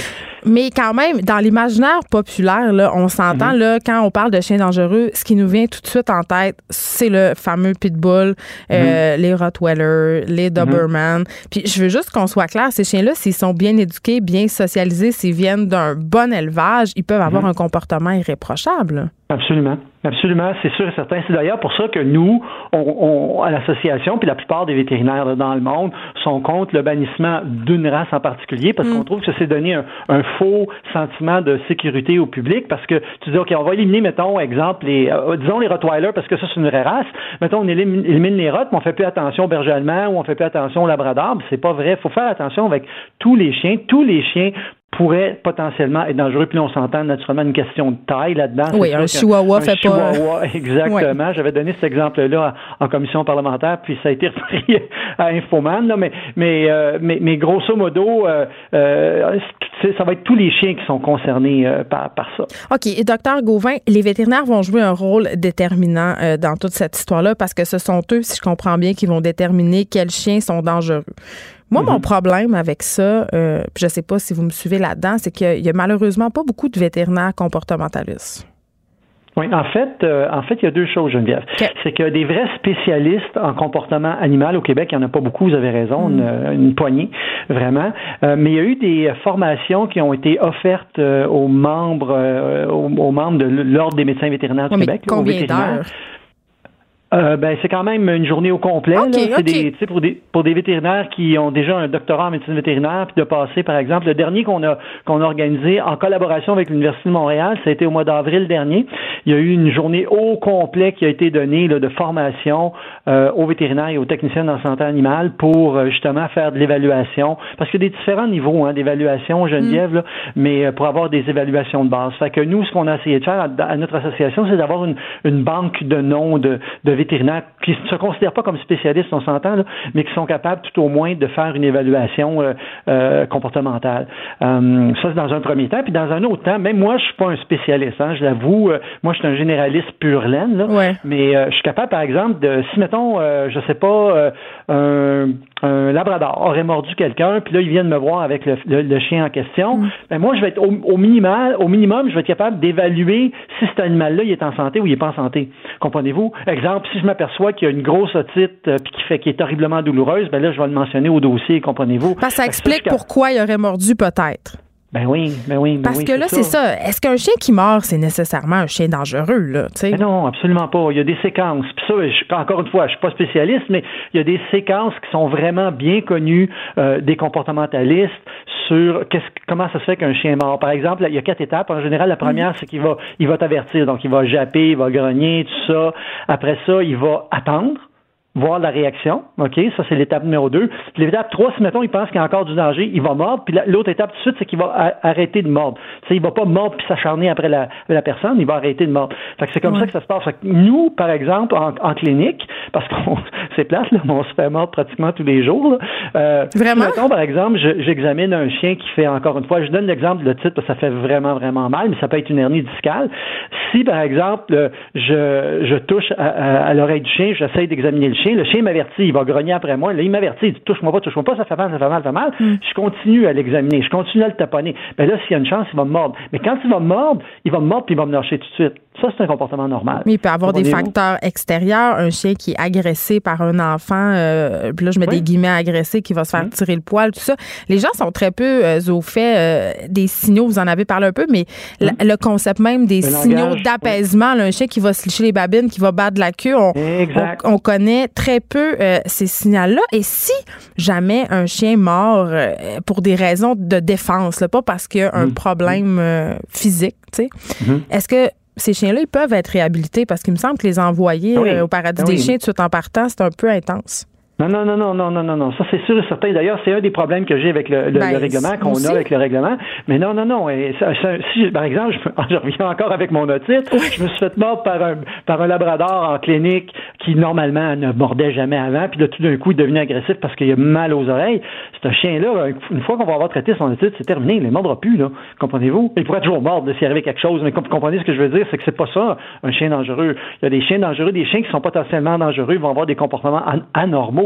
Ils ont, ils ont vraiment une maladie mentale. Hmm. tantôt, vous parliez de génétique, ça de, bonne reproduction. Ça, pardon, ça existe les problèmes de santé mentale chez les animaux, docteur Gauvin? Ben, ces chiens-là, ce sont des, ils souffrent de, problèmes mentaux. Les hmm. chiens qui vont faire de l'agression, de la prédation, des, il y a un problème dans la tête, là, il y a un problème mental. Oui, absolument. C'est considéré comme une, maladie mentale. C'est ça qui est important d'évaluer, comprenez-vous, parce que euh, vous l'avez très bien dit tantôt, il peut y avoir des, c'est plate ce que je vais dire là, puis je vais me faire blaster sur les réseaux sociaux, ça peut arriver qu'un chien mort puis ça soit un comportement normal. Ben oui, parce que les gens comprennent pas tous les signaux qu'ils envoient pour dire Hey, attention, je suis pas bien, je vais te mordre.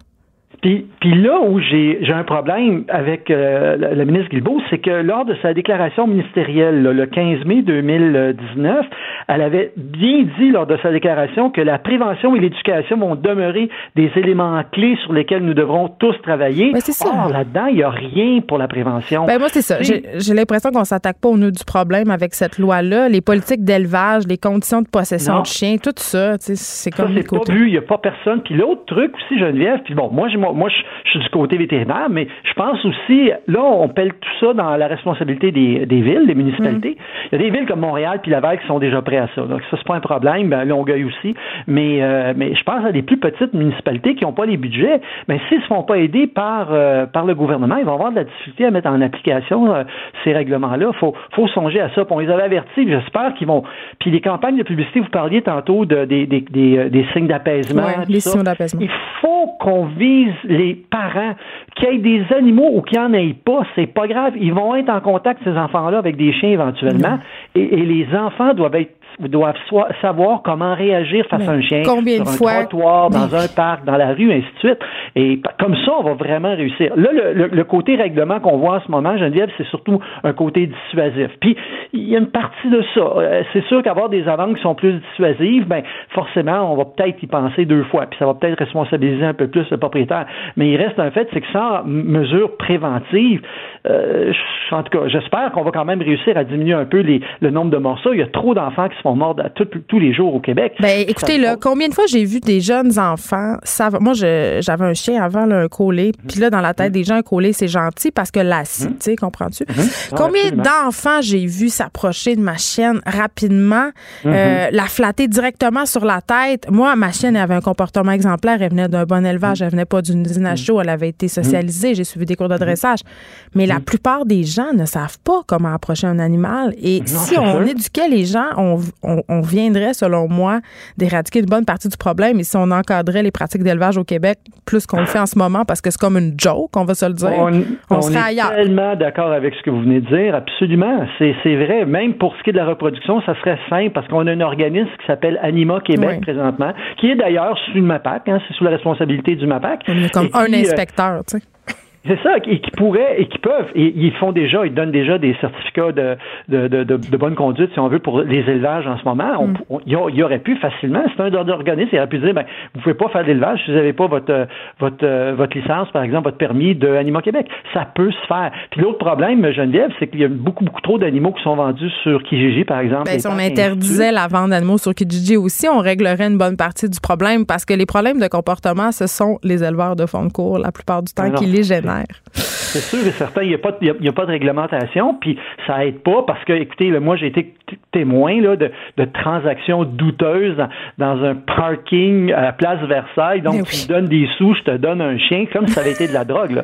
Puis là, tu arrives, quand je fais l'examen d'achat, ben, je m'aperçois que l'allemand a plein de, de, défauts. Puis là, ben, les gens peuvent même pas retourner voir l'éleveur et dire, ben non, il y a un problème, ton chien, il faut que tu payes pour ci, pour ça. Non, non, ça peut pas se faire. Fait que donc, ça aussi, ça fait partie. Je pense, Geneviève, que c'est un tout. Il y a plein de morceaux du casse-tête qui sont pas encore en place. Et ça, c'est malheureux. Là, on a voulu passer un règlement rapidement. Il y a des choses qui sont mieux qui étaient là. Puis je veux mhm. pas non plus dire que tout est négatif. C'est pas vrai, tout n'est pas négatif. Avant, on nous avait demandé les vétérinaires de rapporter toute blessure qui était provoquée par un, chien. Mais là, c'est un problème parce que quelqu'un qui se faisait graffiner, par exemple, par son chien, parce que son chien était énervé, puis, puis avait sauté dessus, tu sais, bon, et suite, fallait que ça soit rapporté à la police. Mais non, ça n'avait pas de bon sens. Là, au moins, on va rapporter des. des le, vétérinaire va pouvoir rapporter des morsures avec lésions qui jugent que cet animal-là peut représenter un danger public. Mais ceci étant dit, encore une fois, l'application est pas évident parce que moi, comme vétérinaire, ce que je vois, je vois pas le je vois pas le chien qui a mordu, je vais voir le chien qui a été mordu. Comprenez-vous? Ils vont mm. venir nous voir, on va voir la plaie, on va traiter la plaie, on va la réparer, la suturer, ainsi de suite, donner des antibiotiques. Fait moi, il faut que je donne le nom du chien, par exemple, qui a mordu, le propriétaire qui a de, du chien qui a mordu. Je ne connais pas ces gens-là, comprenez-vous? Puis dans, dans la grande majorité des cas, on ne les connaît pas.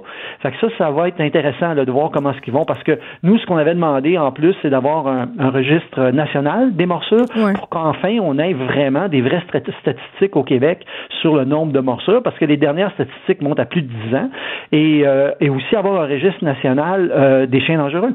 De sorte que quelqu'un qui a un chien dangereux, par exemple, à Montréal, va pas juste déménager à Trois-Rivières avec son chien dangereux puis dire la vie est belle puis il n'y a plus de problème. Fait qu'on a besoin d'un registre national là-dessus. Mais là, n'y a rien, malheureusement, là, dans ce règlement-là qui, qui, laisse supposer qu'ils vont le faire. Plusieurs zones grises euh, que dans ces nouvelles mesures qui seront appliquées à compter de mars, euh, on vient de comprendre qu'on on va devoir faire plus que ça si on veut éliminer complètement le problème des chiens dangereux, même si le risque zéro n'existe pas, comme l'a si bien dit notre ministre de la Sécurité, Geneviève Guilbeault. Jean Gauvin, merci beaucoup, président de, président de l'Association des médecins vétérinaires du Québec en pratique des petits animaux. Pour vrai, vous le savez, le moi, les chiens, c'est comme euh, une de mes passions. Puis quand je lis des choses comme ça, des projets de loi comme ça, je trouve qu'on est dans une courte vue incroyable. Il y a toutes sortes de choses qui devraient faire, qui devraient être faites en amont de ces, de, ces mesures-là pour qu'on s'assure que l'acquisition d'un animal de compagnie se soit fait de façon responsable, de façon éthique. Euh, ce sont des animaux, ce sont pas des biens immeubles comme les considérait la loi jusqu'à v'là pas si longtemps. Cube Radio. Jusqu'à 15, vous écoutez. Les effrontés. On s'en va tout de suite du côté de Québec parler à Karina Marceau. Bonjour, Karina. Bonjour, Geneviève. Mais je suis à Montréal aujourd'hui. Ah, bon, écoute, tant mieux. Et je te pose la question, euh, est-ce que les États-Unis, ce sont le plus meilleur pays du monde? Ah, ben pas pour moi. Ah là là. Surtout pas avec ce qui se passe euh, du côté de, des droits des femmes. C'est drôle parce que bon, mon blog de, de, de, ce matin parle justement des États-Unis. Puis en fin de semaine, j'étais à une fête. Puis souvent, euh, il arrive que euh, des gens que, que, que, je côtoie ou que je rencontre admirent les États-Unis. Puis ils trouvent donc ça extraordinaire. C'est donc un beau pays. Mon Dieu, me semble c'est rare. Ben non, moi ça, ça m'arrive plus souvent que que, que, que, que peut-être d'autres là, mais je suis toujours étonnée. Puis c'est peut-être les gens, mes amis, ou en fait les gens avec qui je me tiens. En tout cas, toujours est-il que euh, quand j'ai vu les, les, les, deux nouvelles euh, qui sont passées euh, cette semaine, la première relativement des tests de virginité qu'un rapper s'est vanté de faire passer à sa fille de 18 ans. Une fois par année. Tout le Exactement. Mm. Les toutes les, les restrictions qui sont faites sur l'avortement aux États-Unis. En tout cas, en tant que femme, moi je déménagerai pas aux États-Unis, c'est sûr et certain. Puis, tu sais, les États-Unis qui fait la police un petit peu partout sur la planète. La police, à la fois sur le plan militaire, puis à la fois sur le plan de la morale. Euh, je pense. Oui, un pays défendeur, défendeur des libertés individuelles, de la démocratie, et quand même abrite en son sein euh, des États qui ont adopté des lois pour restreindre le droit des femmes à l'avortement cet été, quand même de façon assez massive, là.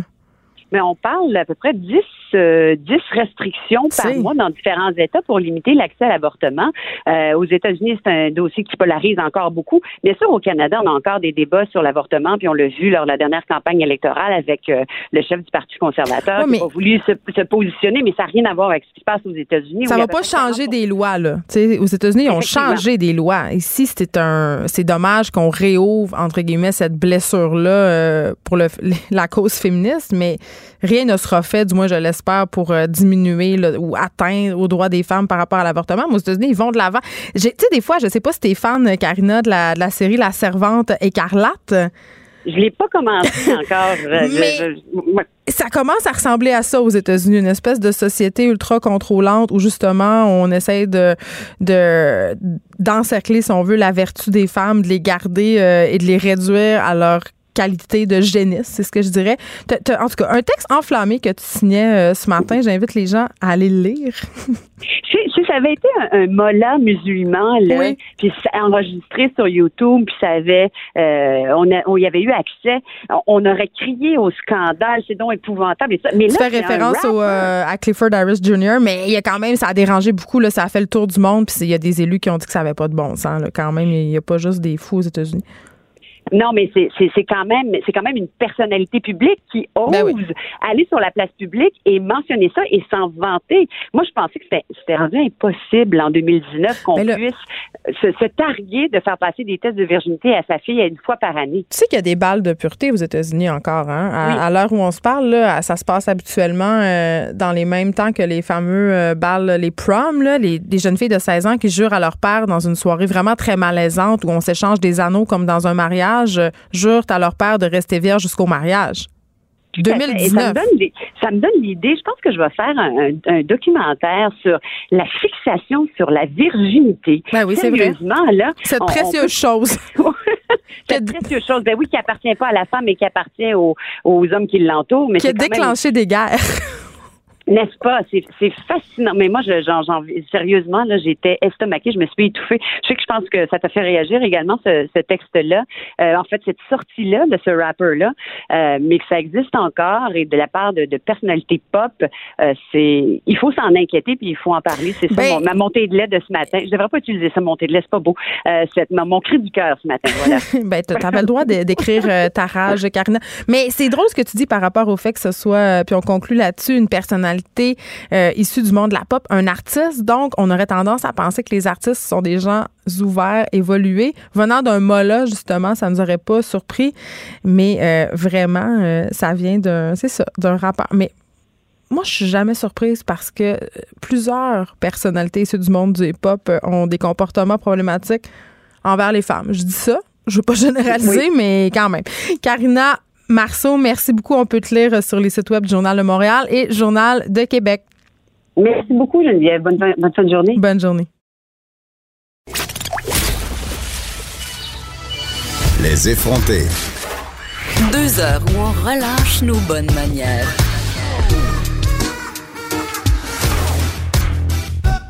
Je voulais qu'on se parle de cette nouvelle étude qui suggère qu'il faudrait donner à nos enfants des aliments, euh, des allergènes, et ce, très jeunes, pour prévenir de façon paradoxale les réactions allergiques. Et la raison pour laquelle je voulais qu'on parle de ça, c'est que c'est relativement nouveau. Moi, euh, quand j'ai eu Alice, ma première fille, ça fait déjà 12 ans, on recommandait, et c'était vraiment très important, de ne pas donner d'aliments allergènes à son bébé euh, durant les premiers mois, voire même les premières années, hein, concernant certains aliments pour prévenir les réactions allergiques. Donc, on parlait par exemple le miel, euh, le beurre d'arachide, les noix. Et là, cette étude-là qui vient de sortir invalide, entre guillemets, tout ça et vient suggérer aux parents de donner des aliments allergènes dont on a peur, dont on se méfie pour certains à nos enfants. J'en parle tout de suite avec Dominique Seigneur, directrice des communications chez Allergie Québec. Bonjour, Madame Seigneur. Bonjour. OK, euh, c'est assez mêlant, là, parce que comme parents, on se fait dire une chose et son contraire. Et bon, vous, vous êtes chez Allergie Québec, donc des parents qui sont aux prises, entre guillemets, avec des enfants qui ont des allergies sévères, euh, vous en côtoyez. Ça peut être excessivement déstabilisant, ce genre euh, d'infos-là. Qu'est-ce qu'il faut comprendre de cette étude-là, Madame Seigneur?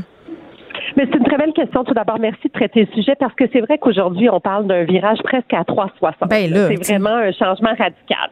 Donc, je vous comprends, puis je suis aussi maman d'une petite fille qui malheureusement est polyallergique. Elle a 10 ans, donc assez près en âge de votre petite Alice. Et moi, c'était la même chose. On me disait, attends, avant d'introduire les allergènes, euh, on verra euh, si elle tolère euh, des formes dérivées ou autres, puis peut-être à ce moment-là, on retardera hmm. la réaction. Du moins, on espère ne pas créer de réaction. Et là, aujourd'hui, ce qu'il faut comprendre, c'est que ça fait à peu près cinq ans que les chercheurs travaillent très, très fort sur ce sujet. Jusqu'à maintenant, on avait des études similaires, mais seulement pour l'arachide. Donc aujourd'hui, qu'on dit, c'est les parents. Ça fait 20 ans qu'on vous dit d'introduire le plus tard possible l'allergène, mais ça n'a pas donné vraiment de bons résultats parce que dans les dix dernières années, on a eu 18 d'augmentation des allergies alimentaires. Donc, on va essayer d'autres choses. On se base quand même, c'est des grosses, grosses études avec des grosses cohortes sur plusieurs années.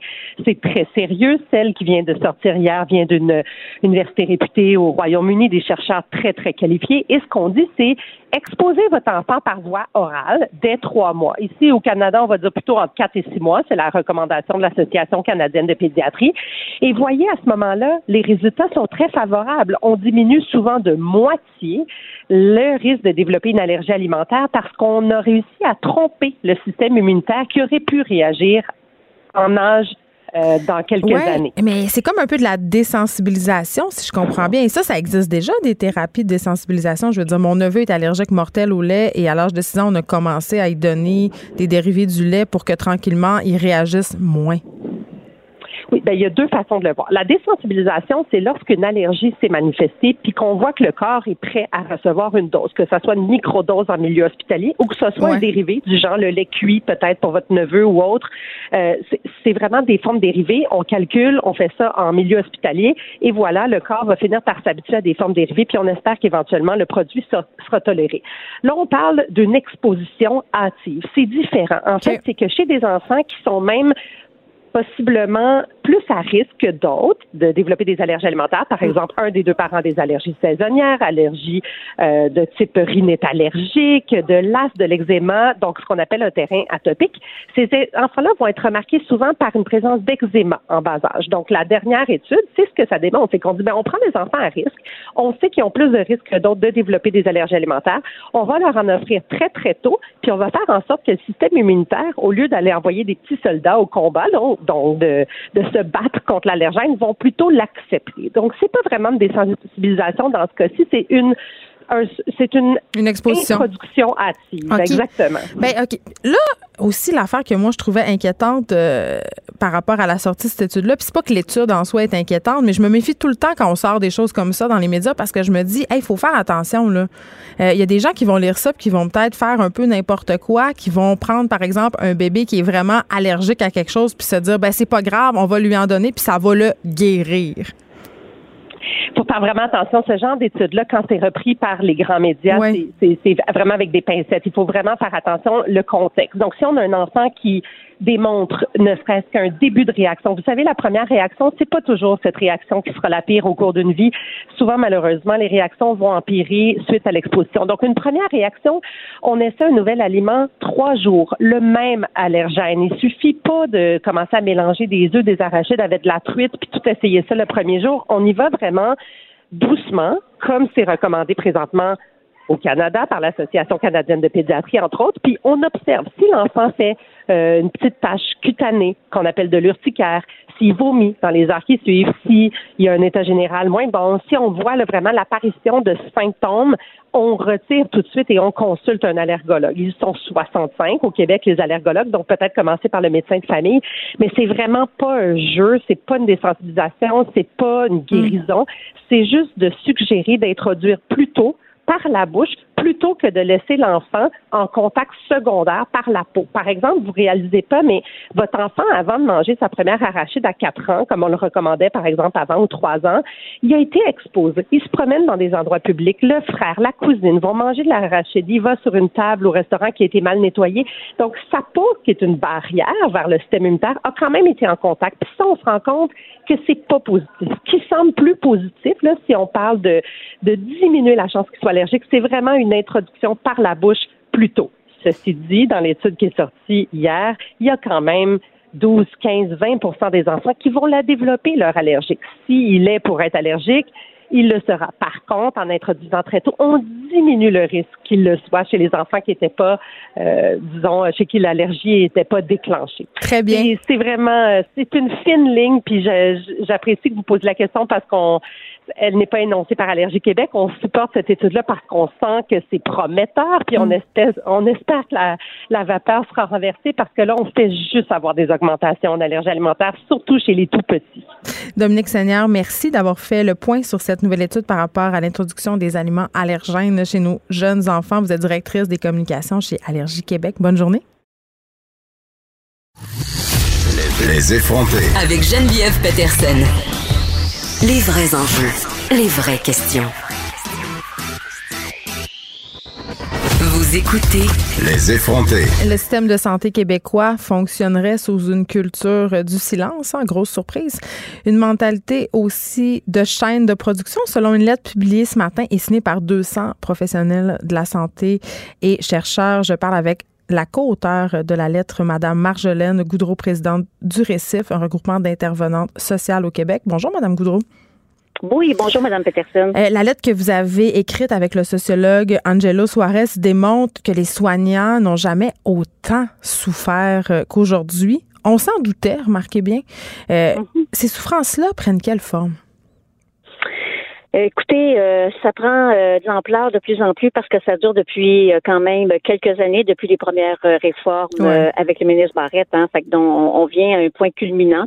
Alors, ça prend quelle forme? Ça prend une forme au niveau du devoir de loyauté qui finit par, avec le gouvernement antécédents et actuels. Euh, le devoir de loyauté, tous les professionnels l'ont par rapport à notre patron, par rapport à notre établissement. Mais notre devoir de loyauté envers la population, euh, c'est notre devoir aussi comme professionnels, comme employés, de dire à l'intérieur de nos services Qu'est-ce qui fait en sorte qu'on n'est plus capable de rendre les mêmes services et les mêmes bons services maintenant? C'est parce que tout au niveau de la gestion ligne depuis 15 années à peu près euh, commence à faire des dégâts considérables. Et euh, quand on n'est plus capable de travailler correctement auprès des familles, auprès des personnes âgées, parce que dans le fond, cette forme de gestion-là nous oblige à travailler de plus en plus vite Hmm. avec de moins en moins de temps. Mais vous parlez d'une approche euh, industrielle, presque comme dans une usine? Tout à fait. Tout à fait. On fait le parallèle, bien sûr, avec du toyotisme en santé. Au début, c'est comme ça qu'on l'appelait euh, il y a une quinzaine d'années. Je voulais dire qu'il y a une méthode qui porte un nom, la méthode Toyota, qui c'est un modèle de gestion industrielle, mais là, c'est appliqué dans nos établissements de santé. C'est ce que je comprends. Tout à fait, en santé et services sociaux. Oui, exactement. Donc, c'est comme une chaîne de montage. Il y a des gens qui appellent pour avoir des services. Ils sont reçus à l'accueil psychosocial si je parle des services de première ligne. On fait une évaluation, on les réfère. Ils attendent encore dans une autre équipe avec une autre liste d'attente. Je travaille, euh, je fais une petite évaluation. Oh, j'ai un enfant qui a un retard de développement par exemple. Alors, je fais une évaluation, je constate ça. Hmm, c'est une autre équipe à côté de moi, stimulation précoce, euh, qui eux autres font de la stimulation. Je réfère à cette équipe-là. Ils ont aussi leur propre liste d'attente. Hmm. Ils font une petite évaluation. Hmm, ils sont inquiets. On le réfère dans le milieu hospitalier, Sainte-Justine, Rivière-des-Prairies, pour avoir un diagnostic. C'est kafkaïen, je comprends. Écoute, au final, les enfants ont 4 ans, 4 ans et demi, 5 ans. Et là, on leur dit, ben nous, on travaille dans 0,5 ans.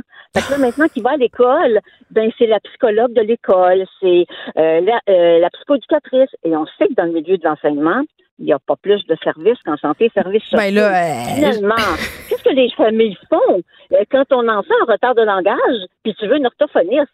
Ils s'en vont au privé payer une mm. orthophoniste. Moi, je, nous, on appelle ça une chaîne de montage. On passe d'une étape à l'autre sans avoir réellement, on a une impression de service, on en a un peu, mais nous, quand on nous fait travailler comme ça, on n'est pas très étonné que la DPJ déborde. Mais je trouve ça drôle. Je trouve ça drôle que vous parliez de, du système d'éducation, de la DPJ aussi. J'ai l'impression qu'on gère tous nos organismes étatiques avec la méthode Toyota, ça ne s'applique pas seulement au système de santé, c'est rendu une façon systémique de gérer. On voit les gens comme des colonnes de chiffres. En parlant de colonne de chiffres, le ministère ne mange que de la statistique. Hmm. Auparavant, là, quand les services de santé et les services sociaux se sont mis sur pied, on était avec des subventions et des argents qui étaient donnés à la mission. C'est laissé, il y avait un montant d'argent, on le gérait, on regardait dans notre quartier quel service on devait donner. Maintenant, là, c'est fini depuis la loi 10. On n'est plus financé à mission, on est financé à l'acte. Donc, c'est du paiement à l'acte. Comme quand on va voir un médecin. Maintenant, c'est pas je schlick avec une carte, mais à chaque fois que je fais une statistique, j'ai, je dis les argents du ministère. Et imaginez-vous quand les gestionnaires ont cette commande-là de top-down, c'est sûr qu'ils vont faire de la pression auprès des employés pour qu'on se tape à n'en plus finir. Et plus je fais une intervention, plus je ferme un dossier, plus mon travail n'est pas bien fait auprès de la famille, plus j'en ouvre, même si c'est la même famille, dans six mois, je refais une autre statistique pareille. Donc, ça affecte les soins qu'on reçoit ça affecte les soins qu'on reçoit. Ça affecte les salariés parce que c'est une perte de sens au niveau du travail réel au lieu d'accueillir les gens, au lieu de, de, les évaluer, de parler avec eux, de prendre le temps auprès des familles ou bien auprès des personnes âgées, Maintenant, c'est plus ça, là. On est rendu avec des outils informatisés. D'ailleurs, à la commission Laurent, ils ont déploré euh, le, le, le, décès d'un petit garçon il y a quelques années. Hmm. Et la DPJ a ça aussi, un outil euh, qui marche avec des algorithmes. C'est pas anodin. Et nous, ça va pas bien la protection de la jeunesse. Et là, il nous l'installe dans la première ligne. Règle un euh, problème par un autre problème. Euh, euh, vous le brisez aujourd'hui, votre devoir de loyauté, Marjolaine Goudreau? Vous allez être dans le trouble? Pas du tout. Euh, j'ai plusieurs fonctions. J'ai été présidente euh, pendant 15 ans, 13 ans, à hmm. dire. Et là, j'ai pris ma retraite depuis un an. ah là, c'est pour ça que vous parlez. Eh, eh ben, dites-nous donc ce qu'on pourrait faire euh, pour notre système de santé, parce qu'il me semble que ça fait des années qu'on en parle. Puis c'est pas juste le système de santé, là, on l'a un peu dit, nos écoles, à, la DPJ. Globalement, là, je pense qu'on erre de la façon dont on gère les différents organismes étatiques. Qu'est-ce qui devrait être fait pour redresser tout ça, selon vous, une vieille routière là, de ce système-là? Puis là, je veux pas dire que vous êtes vieille, je parle de votre expérience. Non, mais j'ai quand même 30 ans dans le réseau. Vous pouvez dire que j'ai de l'expérience là. parce que j'ai vu comment les CLSC se sont développés et là, je les vois mourir. Alors oui, je, hmm. peux, je peux traduire. Euh, c'est c'est assez simple et en même temps, c'est très compliqué pour le gouvernement, mais il faut changer le modèle de gestion. Mais est-ce que le modèle de gestion n'est pas rendu plus gros? C'est-à-dire, on est un peu poigné dedans? C'est comme une grosse machine qui nous a dépassé? Ah, mon Dieu, non, c'est pas la perception qu'on a. S'il était capable au gouvernement de dire on arrête de rendre des services à la vitesse éclair sans vraiment avoir un travail réel auprès des gens, un, ça va coûter moins cher, parce que là, ce qu'on fait, là, c'est à peu près, ce que les intervenants nous disent, à peu près 50% de notre temps dans une journée est pour faire de la technocratie. Euh, des outils. Alors, libérez-moi. Écoutez, là, euh, ce qu'on fait comme évaluation actuellement, là, ça nous prend entre 6 et 8 heures. Et euh, on est capable de faire des évaluations en deux et trois heures avec des formulaires beaucoup plus euh, conscrits, beaucoup plus clairs, qu'on avait avant. Et mais là, on comprend bien que on, dit souvent ça. Hein, la meilleure façon de faire rentrer le privé, c'est de détruire le public. Et c'est ce est en train de faire. Donc, moins de bureaucratie, plus d'humain. Moins de bureaucratie, plus d'humanité. Les intervenants n'ont plus la possibilité d'avoir un adjoint clinique. Euh, pour j'ai une famille, la situation est grandiose, on veut intervenir, mais c'est pas toujours évident. On a besoin, nous, d'avoir quelqu'un à qui aller parler d'une situation. Ça n'existe plus depuis des années. On est pris toute seule dans nos bureaux en train de voir qu'est-ce que je fais à réfléchir toute seule. C'est impossible, là. Puis c'est sûr qu'à un moment donné, ça finit par être euh, très dramatique pour les familles et les personnes. Euh, en 2015, là, on a déposé un grief syndical à l'époque quand j'étais présidente. Et il y avait des firmes Proaction et compagnie qui étaient rentrées faire du ligne. On a déposé un grief et on a eu une, euh, une, euh, une, voyons, une bonne décision, c'est-à-dire, et on a gagné sur toute la ligne parce que le grief disait nous faire travailler de cette façon-là mm. provoquait, un, de la détresse psychologique au travail, et deux, nous faisait travailler à l'encontre de notre propre code de déontologie. Et l'arbitre a accueilli ce grief-là. L'employeur qui était le C3S Santé Montréal-Nord, pour le nommer parce que c'est public, tout le monde peut le savoir, mon ancien employeur, euh, il est allé en appel de décision parce que c'est la première fois qu'on perçait juridiquement cette, ligne-là juridique et on a gagné euh, en appel de décision. Euh, on, a, quelque chose, deux arbitres sont venus dire, vous avez raison, ça provoque ça, mais on continue. C'est, euh, c'est vraiment un cas de plus on avance, plus on recule. Puis quand on dit moins de bureaucratie, plus d'humain, ce qui est dommage, c'est que ça coûte de l'argent. Puis vous savez, on tient beaucoup à l'équilibre budgétaire. Marjolaine Goudreau, merci de nous avoir parlé, présidente du Récif. Écrivaine. Blogueuse. Scénariste et animatrice. Geneviève Peterson. La Wonder Woman de Cube Radio. Wonder Woman. ça, c'est moi, la Wonder Woman. Eh, eh, la belle voix que vous entendez, c'est celle de Frédéric Mercier, chef de contenu automobile. Ça fait très sérieux au guide de l'auto. Hein? T'es chef de. T'es chef, euh, chef. Tu connais ça? Ou tu connais ça, les chars? Chef. T'es le chef des chars. Chef du guide de l'auto. chef, de contenu. Oui, chef. Oui. Eh, il y a eu malheureusement un accident qui a fait deux victimes hier sur la route 138. Et quand j'ai vu ça euh, dans les journaux, je me suis dit, hey, on, invitons Fred euh, Mercier. La dernière fois, on avait parlé du nouveau truck Tesla, mais là, je remarque, là, il y a il y a eu de la petite neige à Montréal ces temps-ci, puis il y en a ailleurs euh, au Québec depuis quand même un petit bout. Les gens ont commencé à conduire l'hiver. Et à chaque année, c'est la même affaire. On dirait qu'il n'y a jamais eu de neige. Tu vois du monde qui, qui slide dans les rues. Qui, on dirait qu'on perd nos, nos, habitudes. Mais c'est vrai. Oui, oui, oui, c'est vrai. Parce c'est à 40, là, ça suit par choc à par choc. Exactement. Tu vois des autos igloo, tu sais. Bref, là, je me suis c'est le temps, on va se faire un petit recap, puis je dois, je commence tout de suite avec une, une confession. Ce matin, j'ai un petit peu dérapé non. sur un coin de rue. Non, mais en plus, j'ai des pneus d'hiver neufs. Lève le pied. Je sais, j'ai des pneus d'hiver neufs que Germain Goyer est venu me conseiller ici même à ce micro.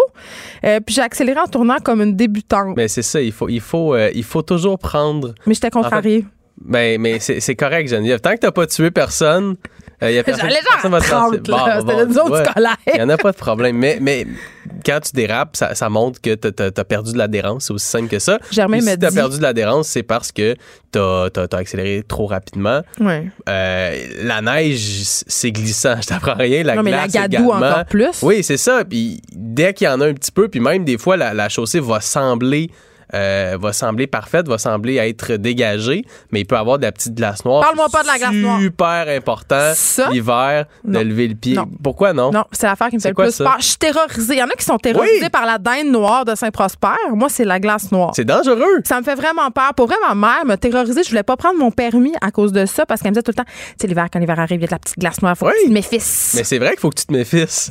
Parce que dès, dès que tu es sur le bord du point de congélation, oh. ça peut arriver. Fait que là, Un fléau. Je crois que je suis ici pour, euh, pour, pour, t'aider à mieux conduire en situation hivernale, Geneviève Peterson. ça fait combien de temps que tu as ton permis de conduire? Euh, j'ai 37 ans. Oui. Ben, donc, ça va à 5 ans, je pense. OK, OK. Ouais, J'allais dire, tu es encore en mode apprentissage, mais là, tu es comme une adolescente de la euh, conduite. Non, mais c'est là que c'est dangereux, je trouve. Trop de confiance. Oui. Ouais. Mais j'essaie d'être sensibilisée à ça. Mais moi, je suis une fille du lac. Hein, fait que des affaires de moteur, je connais ça. J'avais pas mon permis, mais j'avais conduit toutes sortes d'affaires. Fait que j'étais pas complètement novice. Mais ceci dit, à chaque début d'hiver, c'est tout le temps la même affaire. Il y a comme une petite période, euh, une zone tampon où tu es comme, il là là, Hein, ça Pas le la, la, première neige, on le sent tout de suite. Tu l'as dit. Faut, euh, il y a eu des accidents.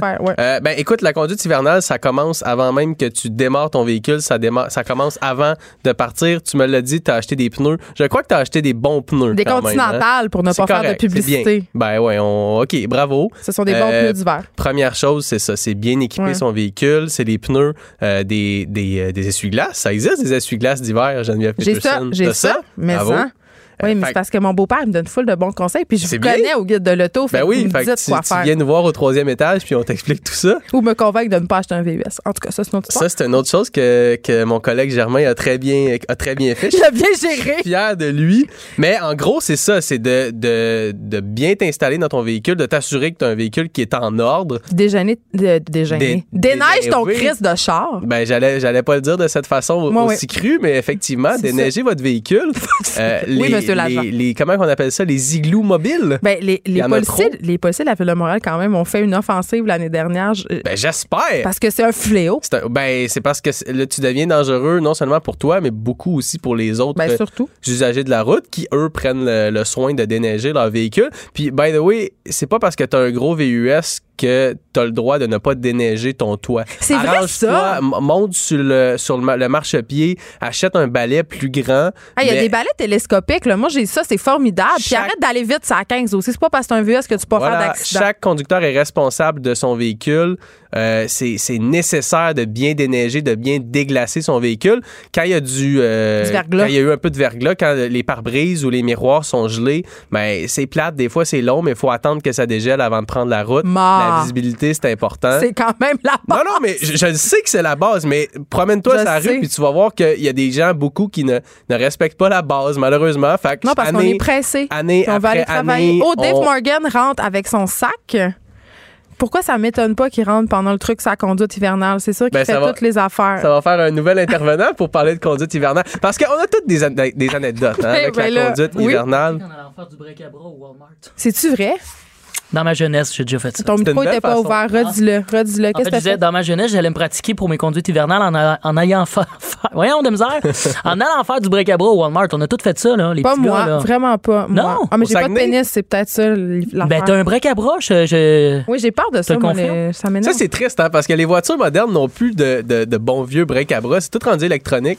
Puis on est en train de tuer tout ce qu'on a bâti en une génération de, de, de, parking, de passes de break-à-bras. C'est rendu à pied aussi. Le break-à-bras à pied, c'est un c'est un fléau, là, ça. Pour vrai, moi, ça allait aider ma conduite hivernale. Moi, d'aller faire du break à bras. Mon premier véhicule, c'était un, break à, un break à pied et non un break à bras. Mais voyons! Euh, c'est quoi, t'avais un vieux Sebring? Non, c'était euh? un Chevrolet Malibu. Puis je, je, faisais du break à bras, mais avec le pied. Il y, a une technique qui existe. Ah, ben, regarde, tu veux, t'as quand même. Mais là, je pense qu'on diverge. ça. Je pense qu'on Attends, là, oui, parce qu'il faut que tu finisses parce que lui, on le paye pour être ça. Ah, OK.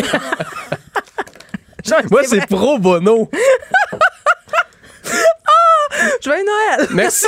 Merci! Mais écoute, euh, je t'ai parlé de ce qu'il faut faire avant de partir, mais une fois que tu es sur la route, encore là, là, pour vrai, je te, je te dis des affaires, puis tu vas me dire, ouais, mais là, c'est la base. Un rappel, c'est un ben, rappel. C'est ça, c'est la base. Ralentissez ta barouette. Euh, Adaptez la votre distance, La distance de freinage quand la chaussée est mouillée ou en pire remplie de neige, ben, elle va être plus grande. Fait que ralentissez. Allumez vos phares aussi, super important. L'hiver, la visibilité souvent est moins bonne. Il fait noir plus tôt.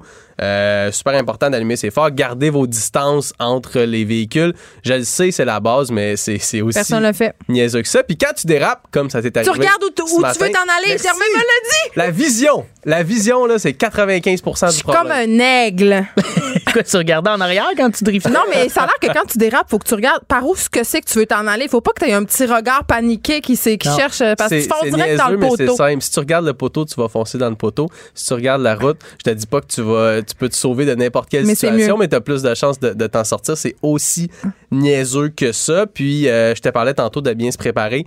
Euh, la, fameuse trousse de secours, ah, je, te demande pas de, garder des, de, des, des, euh, de, la, bouffe en conserve.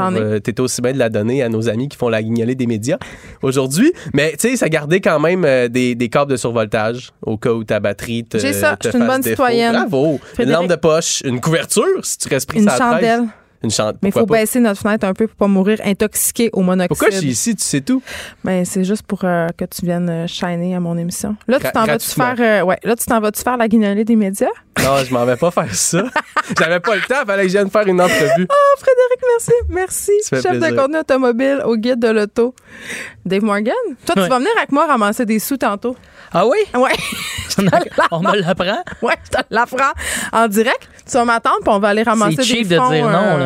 Ben oui, c'est ça. Je peux te donner 5 minutes. Devine pourquoi je suis manipulatrice. Vas-y. Ben, t'es bonne. À date, ça fonctionne. Que t'as un regard tellement perçant et t'as quelque chose de sévère. Oui, oui, je le sens. Je l'ai senti, la maman, de devoir faire ton lit. Tu vas aller, c'est ça. Là, fait que tu vas aller ramasser euh, des fonds parce qu'il y a des gens pauvres. Toi-même, euh, étant un humoriste de la relève, t'as-tu connais ça, la pauvreté? Pas toujours facile. Exact. Là, euh, plusieurs sujets aujourd'hui. ben, je close seulement 10 minutes. Seulement 10 minutes. Ça, ça va difficile. Fait que, par lequel tu veux commencer? Ah, mon Dieu. avec tes parents et la porno. Ça te dérange pas? Ouais, parce que tu sais, les oliviers, on n'a pas grand chose à dire là-dessus Ben, que c'est dimanche. drôle, Ben, dimanche. écoute, c'est dimanche, puis je peux te revenir là-dessus dans le sens où Qui anime déjà? Hein? c'est euh, la prise. Fais, fais la prise et, euh, voyons, euh, En tout cas, du monde. du monde. C'est bon, pourquoi j'oublie son nom? C'est dans mes poches. Ben, parce, peut-être parce que c'est une personne. euh, Ben non, je l'aime bien en plus. Ah, je me ben sens là. full mal. Ben voyons donc. C'est Pierre Hébert, voyons, c'est Pierre Hébert, voilà. Merci. Bref. Mais oui, là, ça fait 9 ans que je fais de l'humour, puis cette année, je ne suis toujours pas en élimination. Alors, on peut...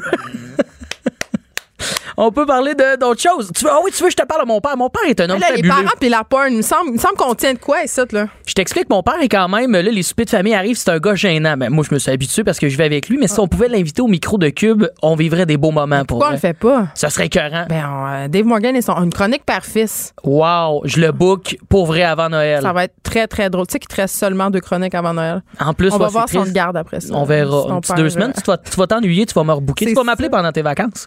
Je suis La sûr. nuit, en respirant fort. Oui, c'est pas toi déjà, tu le fais, je crois. Ça.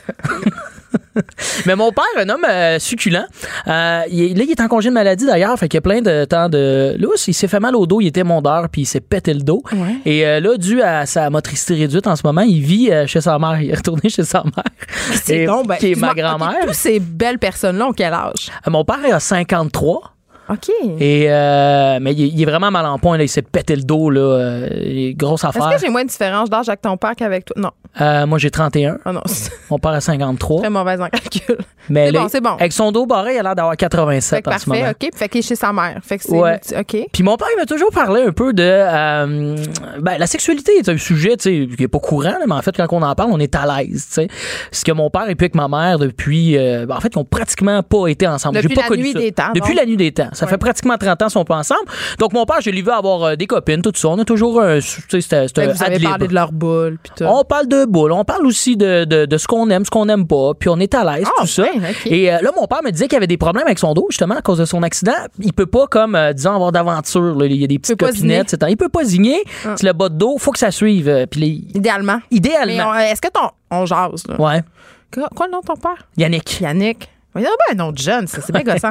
bon, est-ce que Yannick est au courant qu'on peut faire autre chose que zigner les madames avec son pénis? Ouais, il est old school quand même. OK, OK. C'est un homme old school. Et euh, il me parlait que, tu sais, il veut, veut pas qu'il consomme euh, de la porno ces derniers temps. Puis je sais pas, d'où il s'en va avec ça, parce que ben au courant qu'il doit euh, s'astiquer le manche de temps en temps. Et euh, il est old school, il prend pas Internet, lui, il prend vidéo sur demande. J'adore ça! C'est hot, hein? Je me demandais qui pouvait bien encore faire l'usage de pornographie sur soit des, des DVD ou en vidéo sur demande. Eh Ben, il y en a qui le font. Morgan. Yannick, euh, non, Non, j'ai nom Morgan. famille de ma mère, moi. Ah, mon c'est Dieu, je voulais parce que c'est mon père je- adoptif, on va pas rentrer je voulais pas. Pleure pas. Pleure pas. Yannick Lapierre. Et, euh, mais là, il... ben oui, certain qu'on le nomme. Hey, je fais juste ça rire de lui. Il me donne du matériel succulent. Prends sa pointe sur vidéo, ouais. Là, là où c'est devenu euh, un petit peu. Euh, euh, je m'attendais pas à ça, j'étais pas prête à passer cette barrière-là. C'est qu'il s'est mis à consommer euh, sa petite porno, mais là, chez sa mère. Parce que sa mère est partie faire des commissions. Ma grand-mère, tu Une- devines? Est-ce que c'est une gilf? Non, non, check bien l'affaire de la guilf, c'est que bon, elle est veuve, ma grand-mère, depuis 5 ans. Il commence à pitonner sur euh, Illico, OK? euh, Vidéotron, on a le droit de le mentionner ici, hein, c'est, euh, correct, on peut parler de Est-ce que t'es en train de dire qu'il y a de la porn sur Lico? Euh, ben, sur euh, le 900, là. Ah, ouais, oui, hein? oui, oui, il y a une section pour adultes, mais lui, il regarde dans les enregistrements. Il voit. Dans les enregistrements qu'il y a déjà un film porno d'enregistré de super écran. Ben non, c'est sa mère. Il est chez, il est chez sa mère. Il n'y a pas d'autre possibilité. Il a pas, pas le de- chat, là. Non, le chat, mon grand-père, et puis là, ça fait un bail. Fait que, tu sais, c'est clairement grand-maman. Là, mon père, il capote, puis il s'en allait, il s'en allait faire ça, puis il se rend compte qu'il croise une vidéo, ben oui, de sa mère. OK, OK, OK. Est-ce qu'on sait Ma grand-mère la a vidéo? 80. On le sait-tu, c'était quoi la vidéo? Mon père, je sais pas, là, là, des fois, il exagère. C'est un, pi- c'est un pêcheur. OK, il exagère ses Ouais, histoires. mais c'est des bonnes histoires, je veux quand même le savoir, même Mais si il c'est pas dit, vrai. là, je, je mets ça, euh, tabarouette, euh, grand-mère, euh, c'est pas mal hardcore ce qu'elle écoute. Et je voyons donc. Et là, il m'explique un peu certaines scènes que, ben, écoute, c'était euh, peut-être conventionnel pour un consommateur de porn de notre génération. Ouais, mais là, il a mais 80 ans. Ma grand-mère 80, je pense qu'elle a juste vu bon film 3X et cette semaine on enregistre ça. Mais là, mon père est quand même dans la démarche de je veux me masturber. Tu comprends? Oui, là- c'est là, c'est ça l'objectif. mais là, il me dit tout le long que j'essayais de comme un peu faire ma petite affaire, je pensais à ma mère a écouté ça Donc, en faisant la même affaire que moi.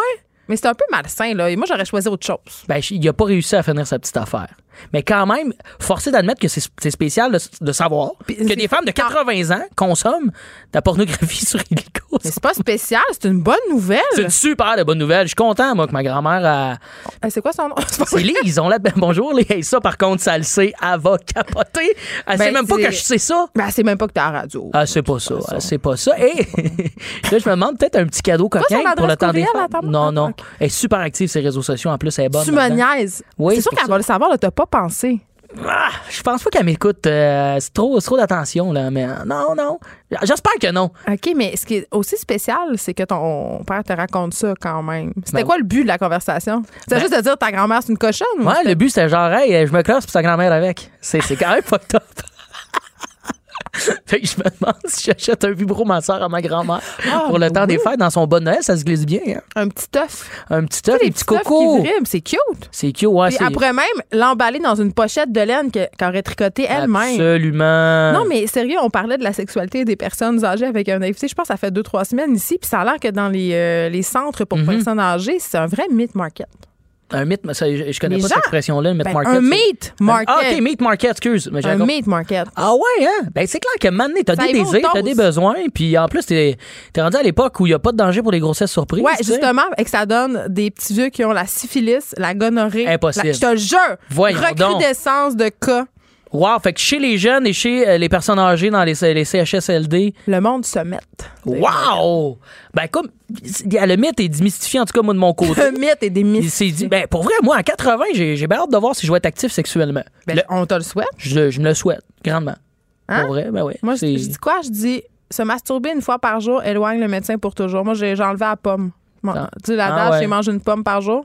Ça enlève la rage quand même aussi. Des fois, t'as Ben, des ça petites calme. colères. C'est une petite. euh, oui, oui. Hey, masturbez-vous, la gang. Hey, on a fait notre part pour le Québec de demain. Vraiment. Dave Morgan, merci. Hey, je peux pas J'espère croire que que- je close le show avec une conversation de ma grand-mère qui euh, se passe une mitaine. C'est écœurant. Je pense que ça va être bon pour les médias sociaux. Je dis ça de même. on se retrouve la semaine prochaine. De toute façon, Oui, on se revoit la semaine prochaine. on se voit avec les oliviers. euh, non, mais euh, on s'en va faire la guignolée, viens-t'en. C'est Bon. déjà tout. Mario Allons-y. Dumont suit dans quelques instants. Cette émission est maintenant disponible en podcast. Rendez-vous dans la section balado de l'application ou du site cube.radio pour une écoute sur mesure en tout temps. Cube Radio, autrement dit. Et maintenant, autrement écouté.